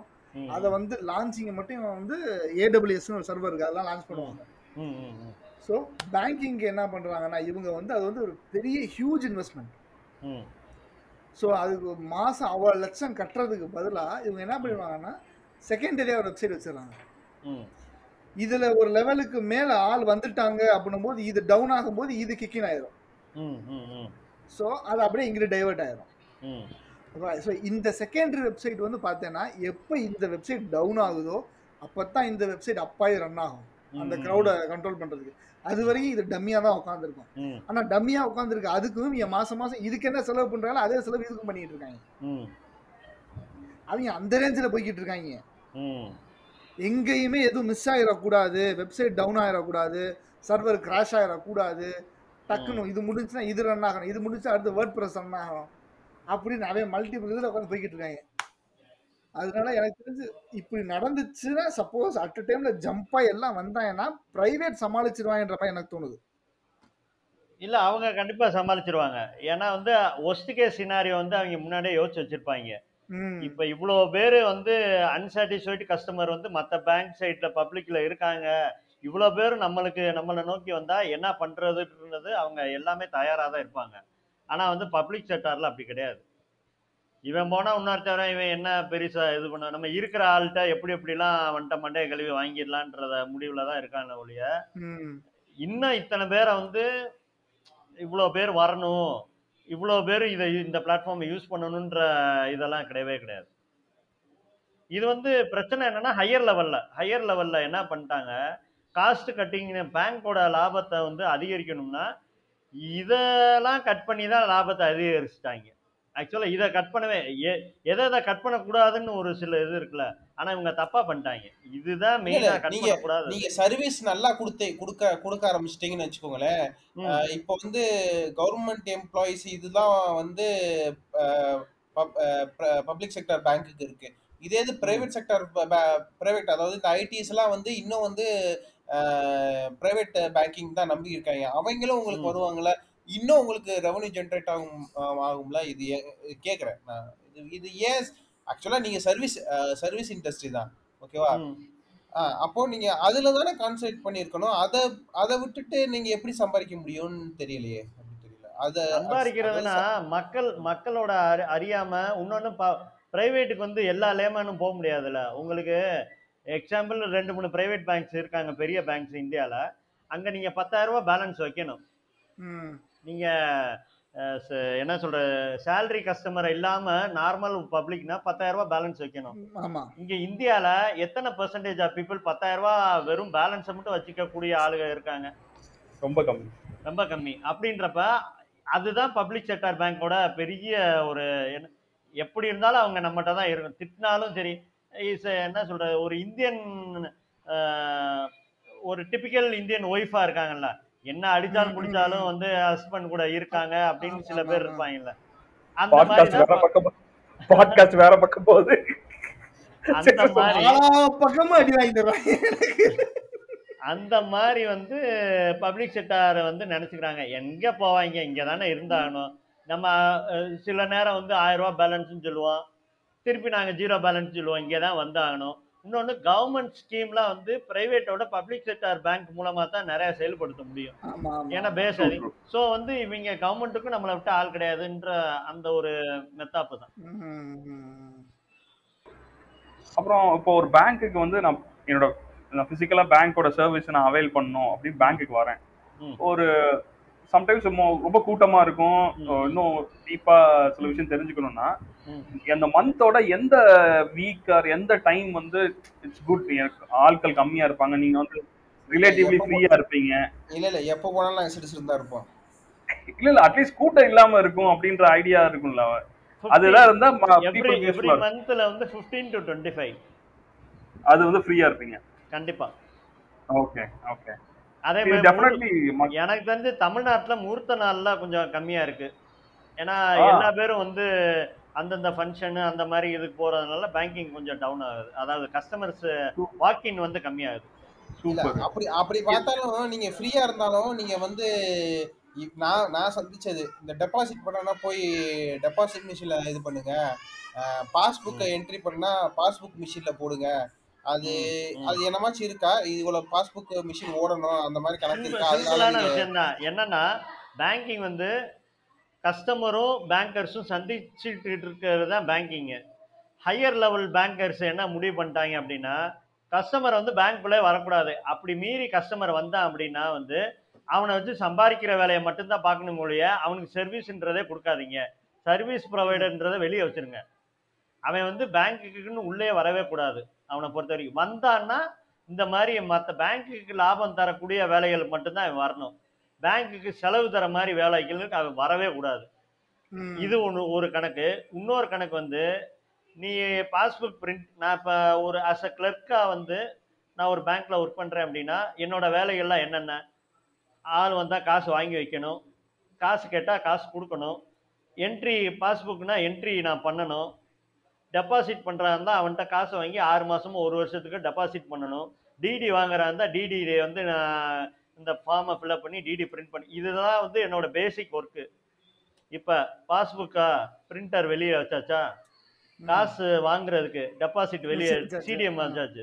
காசு எடுக்கிறதுக்கு ஏடிஎம் வெளியே வச்சாச்சு. அமௌண்ட் யாருக்காச்சும் அனுப்பணும் வைக்கணும். நெட் பேங்கிங் கொடுத்தாச்சு. பேலன்ஸ் பார்க்கணும். ஆப் பேங்கிங் ஆப் வந்தாச்சு. இப்படி எல்லா வேலையுமே வந்து ஒரு ஆள் வெளியில ஒரு கஸ்டமர் வெளியே பார்த்துட்டானா என் வேலைன்றது அங்க ஒண்ணுமே கிடையாது. ம். ஆட்டோமேட்டிக்கா ஆள் எடுக்கிற வேலை கம்மியாயிரும்.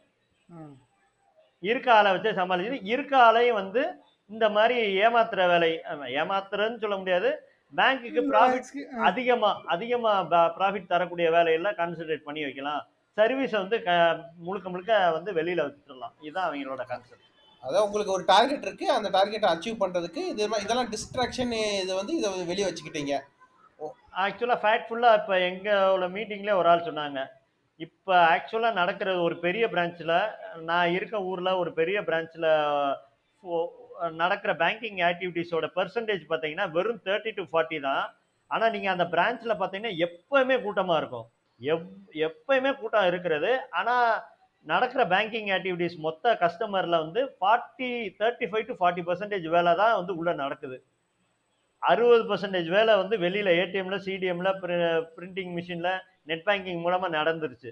அந்த ஃபார்ட்டி பர்சன்டேஜுக்கே அவ்வளோ க்ரௌடு ஆக்சுவலாக உண்மையாக அந்த ஹண்ட்ரட் பர்சன்டேஜ் வந்தாங்கன்னா எவ்வளோ பேங்க் ஸ்டாஃப் உள்ள இருக்கணும் அத்தனை பேங்க் ஸ்டாஃபுக்கும் சம்பளம் எப்படி கொடுக்கறது?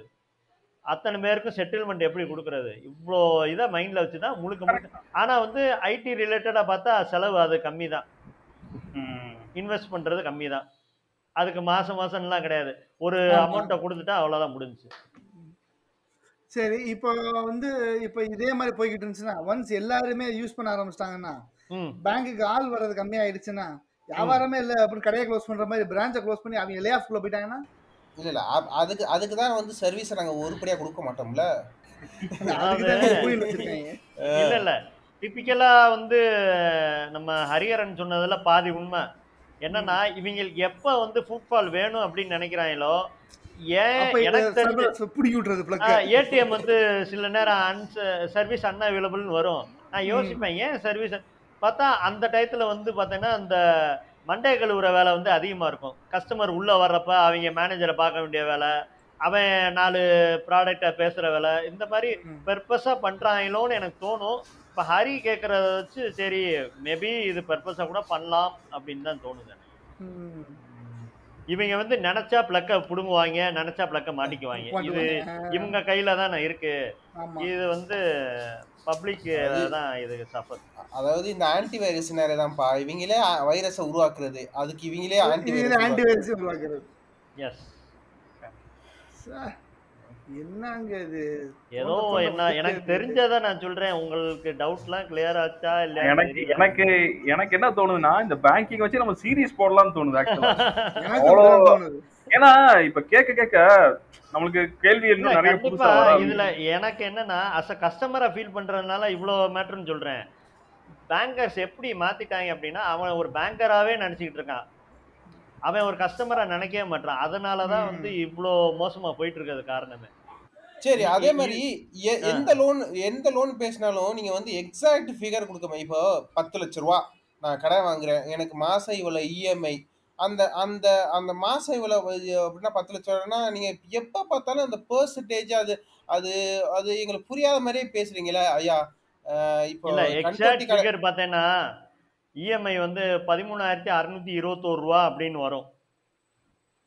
ஆனால் வந்து கஸ்டமர்கிட்ட பேங்கர்ஸ் என்ன சொல்லுவாங்க அப்படின்னா சார் பதிமூணு இளநூறு இல்லை பதினாலு ரூபா அப்படின்னு இஎம்ஐயை போட்டுருவாங்க. அது ஆக்சுவலாக உங்களுக்கு வேகமாகவும் லோன் அடைகிறது தான் ஒன்றும் பிரச்சனை இல்லை. இந்த ஃப்ராக்ஷனை சொல்கிறப்ப ஒரு சில பேர் இது சொல்லி வந்துட்டாங்க. சார் எனக்கு இப்படிலாம் வேணாம். எனக்கு ரவுண்டாக பண்ணிடுங்க இந்த சொச்சம் இதை இந்த மாதிரிலாம் எனக்கு வேணாம். அப்படின்னு ஒரு நாலஞ்சு பேர் சொல்லி சொல்லி இவங்க என்ன பண்ணிட்டாங்கன்னா பப்ளிக் வந்து அப்போ இப்படித்தான் கேட்குறான்ற இவங்களா ஒரு ஒரு பானை சோத்துக்கு ஒரு சோறு பதன்றாங்களே அது மாதிரி இவங்க வந்த ஒரு பத்து கஸ்டமர்ல ஒரு அஞ்சாறு பேர் இதே இது சொன்னமே அப்போ ஆக்சுவல் ஃபிகர் சொல்ல தேவையில்ல. நம்ம அரௌண்டு இவ்வளோ சொல்லுவோம் அப்படின்றத டைரெக்டாக சொல்லிடுறாங்க. அதை எப்போ இவங்க கரெக்டாக சொல்லணும் அப்படின்னா ஒரு லோன் முடியுது அப்படின்றப்ப சார் வந்து ஆக்சுவல் இஎம்ஐ இவ்வளோ தான் ஆனால் வந்து நீங்கள் இவ்வளோ கூட கட்டிக்கிட்டே வந்ததுனால நீங்கள் ரீபேமெண்ட் பீரியட் வந்து ஒரு ரெண்டு மாதத்துக்கு முன்னாடியே இது நீங்கள் என்ன எழுபத்தி ரெண்டு மாதம் கட்ட வேண்டியது சார் ஆனா எழுபதுலேயே முடியுது அப்படின்னா இதான் சார் காரணம் அப்படின்றத அவன் முடிக்கிறப்ப கிளியரா சொல்லணும். பப்ளிக் என்ன பண்ணிடுறான்? ரெண்டு மாசம் முன்னாடி முடிஞ்சா அப்படியா முடிஞ்சா சார்? அப்படின்ட்டு அதோட முடிச்சிடுறாங்க. பிரைவேட் இவன் பேங்கர்ஸும் என்ன பண்ணிட்டான்? அவ்வளவுதான் கேட்கல அப்படின்றத விட்டு. அப்போ ஒர்க் அவுட் ஆகுது இது அப்போ நினைச்சது? ம் இல்ல இன்னொன்னு இன்னொன்னு வெஹிக்கிள் லோன்ஸ்ல வந்து ஒன்னு கே- ஒன்னு பார்த்தேன். வெஹிக்கிள் லோன் முடிச்சதுக்கு அப்புறமும் வந்து அந்த இதை பீரியடை எக்ஸ்டெண்ட் பண்ணிட்டு அந்த நோ டியூ ஃபார்ம் சம்திங் அதை அதை வந்து கொடுக்காம இது பண்றாங்க அந்த மாதிரி அது இதுக்கு ஒரு பெரிய அட்வைஸ் என்னன்னா வெஹிக்கிள் லோனை பொறுத்த வரைக்கும் கடைசி இஎம்ஐ வர்றதுக்கு முன்னாடியே நோ டியூ சர்டிஃபிகேட்டை பத்தி என்னென்ன பண்ணணும் ஏது பண்ணணுன்றதை நீங்க அந்த பிரான்ச் மேனேஜர்கிட்ட கேட்டீங்கன்னா அது ஒரு பத்து நாள் ப்ராசஸ் மாதிரி ஆக்சுவலாக அது ரெண்டு நாள் முடியிற பத்து நாள் ஆகுற மாதிரி இருக்கும். நீங்க முன்கூட்டியே எல்லாத்தையும் கேட்டு வச்சிட்டீங்கன்னு வச்சுக்கோங்களேன் கரெக்டாக அந்த கடைசி இஎம்ஐ முடிஞ்சு நீங்க அடுத்து ஒரே வாரத்திலே எல்லா ப்ராசஸும் முடிகிற மாதிரி நீங்க எல்லா இஎம்ஐ முடிச்சக்கப்புறம் போய் பிஎம்ஐ பார்த்து நோடியூனா என்ன ஏதுன்னு கேட்டு அதுதான் இன்னும் ஒரு ஒரு மாசம் எக்ஸ்டெண்ட் ஆகிற மாதிரி இருக்கும். நீங்க கடைசி இஎம்ஐக்கு மொதல் இஎம்ஐயே இந்த விவரம் எல்லாத்தையும் கேட்டீங்க சார் அடுத்த மாசம் எனக்கு இஎம்ஐயோ இதோட வெஹிக்கிள் லோன் முடியுது. இதுக்கு நோடியூ இதெல்லாம் வாங்குறதுக்கு கம்ப்ளீட்டா இதை என் பேருக்கு மாத்துறதுக்கு என்னென்ன ப்ரொசீஜர்ன்ற முன்னாடியே கேட்டுட்டீங்கன்னா இது ஒரு மேக்ஸிமம் ஒன் வீக்ல எல்லாமே முடியும் அதே மாதிரி அதே மாதிரி பர்சனல் லோன் கொடுக்கும்போது ஜாலியா கொடுக்குறாங்க. அதை ப்ரீ க்ளோசர் பண்ணும்போது வெளி அவ்வளவு வெல்கமிங்கா இல்லையே. இந்த வெல்கம் வெல்கம் பர்சனல் லோன் மாதிரி எங்களுக்கு லாபம் தர லோன் வேற லோனே கிடையாது. ஏன்னா இன்ட்ரெஸ்ட் ரேட் நல்லா கூட. அப்படின்றப்ப அதை ப்ரீ க்ளோசர் பண்றதுக்கு எங்களுக்கு அவ்வளோ பிடிக்க எங்களுக்குனா மீன்ஸ் எனக்கு இல்லை. அஸ் அ பேங்க் வந்து அதை விரும்பாது. அது விரும்பாது. இப்போ ஹவுசிங் லோனா எங்களை ப்ராப்பர்ட்டி அது வந்து ஸ்லோ இன்ட்ரெஸ்ட் ரேட்டு ஆறு புள்ளி அஞ்சு பர்சன்டேஜ் ஏழு புள்ளி ரெண்டு பர்சன்டேஜ் இதை நான் வேறு இதில் சம்பாரிச்சு போயிடுவேன். பர்சனல் லோனை பொறுத்த வரைக்கும் எனக்கு eleven ten point five eleven twelve அப்படி போகிற லோனு அந்த லோனை வந்து ஈஸியாக க்ளோஸ் பண்ணுறப்ப எனக்கு அது பிடிக்காது. மீன்ஸ் எங்கள் பேங்க்குக்கு பிடிக்காது. ஸோ வந்து அதான் காரணம். அதே மாதிரி பர்சனல் லோனுக்கு நீங்கள் திடீர்னு ஆஃபர்ஸ் கொடுக்குறீங்க பத்து பர்சன்டேஜ் கொடுக்குறீங்க அது- மாதிரி அது மாதிரி நீ ஃப்ளெக்சிபிள் பண்ணிக்கலாமா பர்சனல் லோனில் இல்லை கஸ்டமர் பொறுத்த வரைக்கும் இது வந்து? சதுரங்க வேட்டை சீன் தான். ஏமாத்தணும்னா அவனோட ஆசையை தூண்டணும். ஸோ வந்து கருணை எதிர்பார்க்கக்கூட ஆசையை தூண்டணும்னா உங்களுக்கு ஆஃபர் ஒரு ரெண்டு தாட்டி கொடுப்பாங்க. மூணாவது தாட்டி நீங்க ஸ்பெஷல் லோன் வாங்கி நல்லா பழகிருப்பீங்க உங்களுக்கு ரொம்ப பிடிச்சிருக்கும். நீங்க அடுத்து நீங்க வந்து அப்ரோச் பண்றப்ப பெர்சனல் லோன் இன்ட்ரெஸ்ட் ரேட் பாத்தீங்கன்னா லெவன் லெவன் பாயிண்ட் டூ இருக்கும். இல்ல டுவெல் அந்த ரேஞ்சில் இருக்கும். நீங்க வந்து கிடைக்கிறப்ப யூஸ் பண்ணிக்கோங்க. விவரமானவங்க கிடை எப்பப்பெல்லாம் ஆஃபர் கிடைக்கிறோ யூஸ் பண்ணிக்கணும். கிடைக்கல அப்படின்னா யூஸ் பண்ணக்கூடாது. இது விவரமானவங்க Okay. பண்றது. சில பேர் என்னன்னா இதை வாங்கி பழகிட்டு அடுத்து வேற வழியே இல்லை பெர்சனல் லோன் அவசரத்துக்கு அப்படின்றப்ப பேங்க் அதைத்தான் ட்ராப் மாதிரி யூஸ் பண்ணிட்டு இருப்பாங்க. வெயிட் பண்ணிட்டு இருப்பாங்க. வாடா வாடான்னு வெயிட் பண்ணிட்டு இருப்பாங்க. கரெக்டாக விழுவீங்க மாட்டிக்குவீங்க அவ்வளோ. அதே மாதிரி அஸ் பேங்கரா கிரெடிட் கார்டு வச்சிருக்கிறது நல்லதா கெட்டதா? அதை எப்படி எஃபெக்டிவா. யூஸ் பண்றது? எதை எதை எதை எஃபெக்டிவா கிரெடிட் கிரெடிட் கார்டு வச்சிருக்கிறது நல்லதா கெட்டதா அதை அப்படி அப்படின்னா எப்படி எஃபெக்டிவா யூஸ் பண்றது? கிரெடிட் கார்டு மாதிரி ஒரு கிரெடிட் கார்டு மாதிரி ஒரு சூப்பரான ஒரு ஆப்ஷன் கிடையவே கிடையாது. அதே மாதிரி கிரெடிட் கார்டு மாதிரி ஒரு பெரிய ட்ராப்புன்றதும் கிடையவே கிடையாது. கிரெடிட் கார்டுன்றது என்ன? நம்மளுக்கு வட்டியில்லா கடன் தரேன். அந்த வட்டியில்லா கடனை வந்து நம்ம கரெக்டாக வாங்க வேண்டியது வட் அவன் என்னைக்கு டேட்டு சொல்லியிருக்கானோ அதுக்குள்ளே கட்டிட வேண்டியது. இது எப்போ யார் கரெக்டாக இருக்கும்னா கிரெடிட் கார்டில் ஒருத்தன் ஸ்வைப் பண்ணுறான் ஆயிரம் ரூபாய்க்கு ஸ்வைப் பண்ணுறான் அப்படின்னா அந்த ஆயிரம் ரூபாய் எடுத்து வச்சிடணும். அவன் சொல்கிற டேட்டில் அந்த ஆயிரம் ரூபாய் திருப்பி கட்டுறதுக்கு ரெடியாக இருக்கணும். ஆனால் சில பேர் என்ன பண்ணுவான் ஆயிரம் ரூபாய் எனக்கு வரும். அந்த இது வர்றப்ப நான் அந்த சம்பா இதை கொடுத்துக்கிறேன். கிரெடிட் கார்டு பில்லை கட்டுறேன்னு சொல்கிறவன் தான் இது பெரிய ட்ராப்பு ஆனால் maximum trap maximum credit card வாங்குறவங்க இந்த ட்ராப்பில் மாற்றவங்களா தான் இருப்பாங்க. எனக்கு இந்த காசு வர வேண்டியது இருக்குது அதில் அதனால நான் இதை ஸ்வைப் பண்ணிக்கிறேன் பண்ணுவாங்க. ஆனால் அவனுக்கு வராது. அப்படின்றப்ப அதை இஎம்ஐயாக கன்வெர்ட் பண்ணுவாங்க. இஎம்ஐயாக கன்வெர்ட் பண்ணிட்டா இன்ட்ரெஸ்ட் எங்களுக்கு வந்துடும் இன்ட்ரெஸ்ட் வர வர எங்களுக்கு லாபம். அவ்வளோதான் பட் ரியலிஸ்டிக்கலா ரியலிஸ்டிக்கலா பார்க்கும்போது என்கிட்ட காசு இருந்துருச்சுன்னா நான் அதே யூஸ் பண்ணிடுவேன் இப்போ நான் வந்து ஒரு டிவி வாங்கணும்னா என்கிட்ட டிவிக்கான காசு இருந்தால் நான் அதே யூஸ் பண்ணிடுவேன். பட் நான் ஏன் கிரெடிட் கார்டு யூஸ் பண்ணும் அப்ப எனக்கு ஏதாவது அதுல அட்வான்டேஜ் இருக்கா? சிம்பிள் என்னன்னா நீங்கள் ஒரு சேலரி வாங்குற கஸ்டமரு சேலரி வந்து உங்களுக்கு ரெண்டாம் தேதி இல்லை அதிகபட்சம் அஞ்சாம் தேதி கிரெடிட் ஆகுது. உங்களுக்கு முப்பதாம் தேதி டிவி வாங்குற மாதிரி ஒரு சூழ்நிலை வருது. நீங்க அஞ்சாம் தேதி வரைக்கும் வெயிட் பண்ணணும்னு அவசியம் கிடையாதுல்ல? முப்பதாம் தேதி நீங்க ஸ்வைப் பண்ணிக்கிறீங்க அஞ்சாம் தேதி நீங்க அமௌண்ட் எடுத்து தனியா வச்சுக்க வேண்டியதான்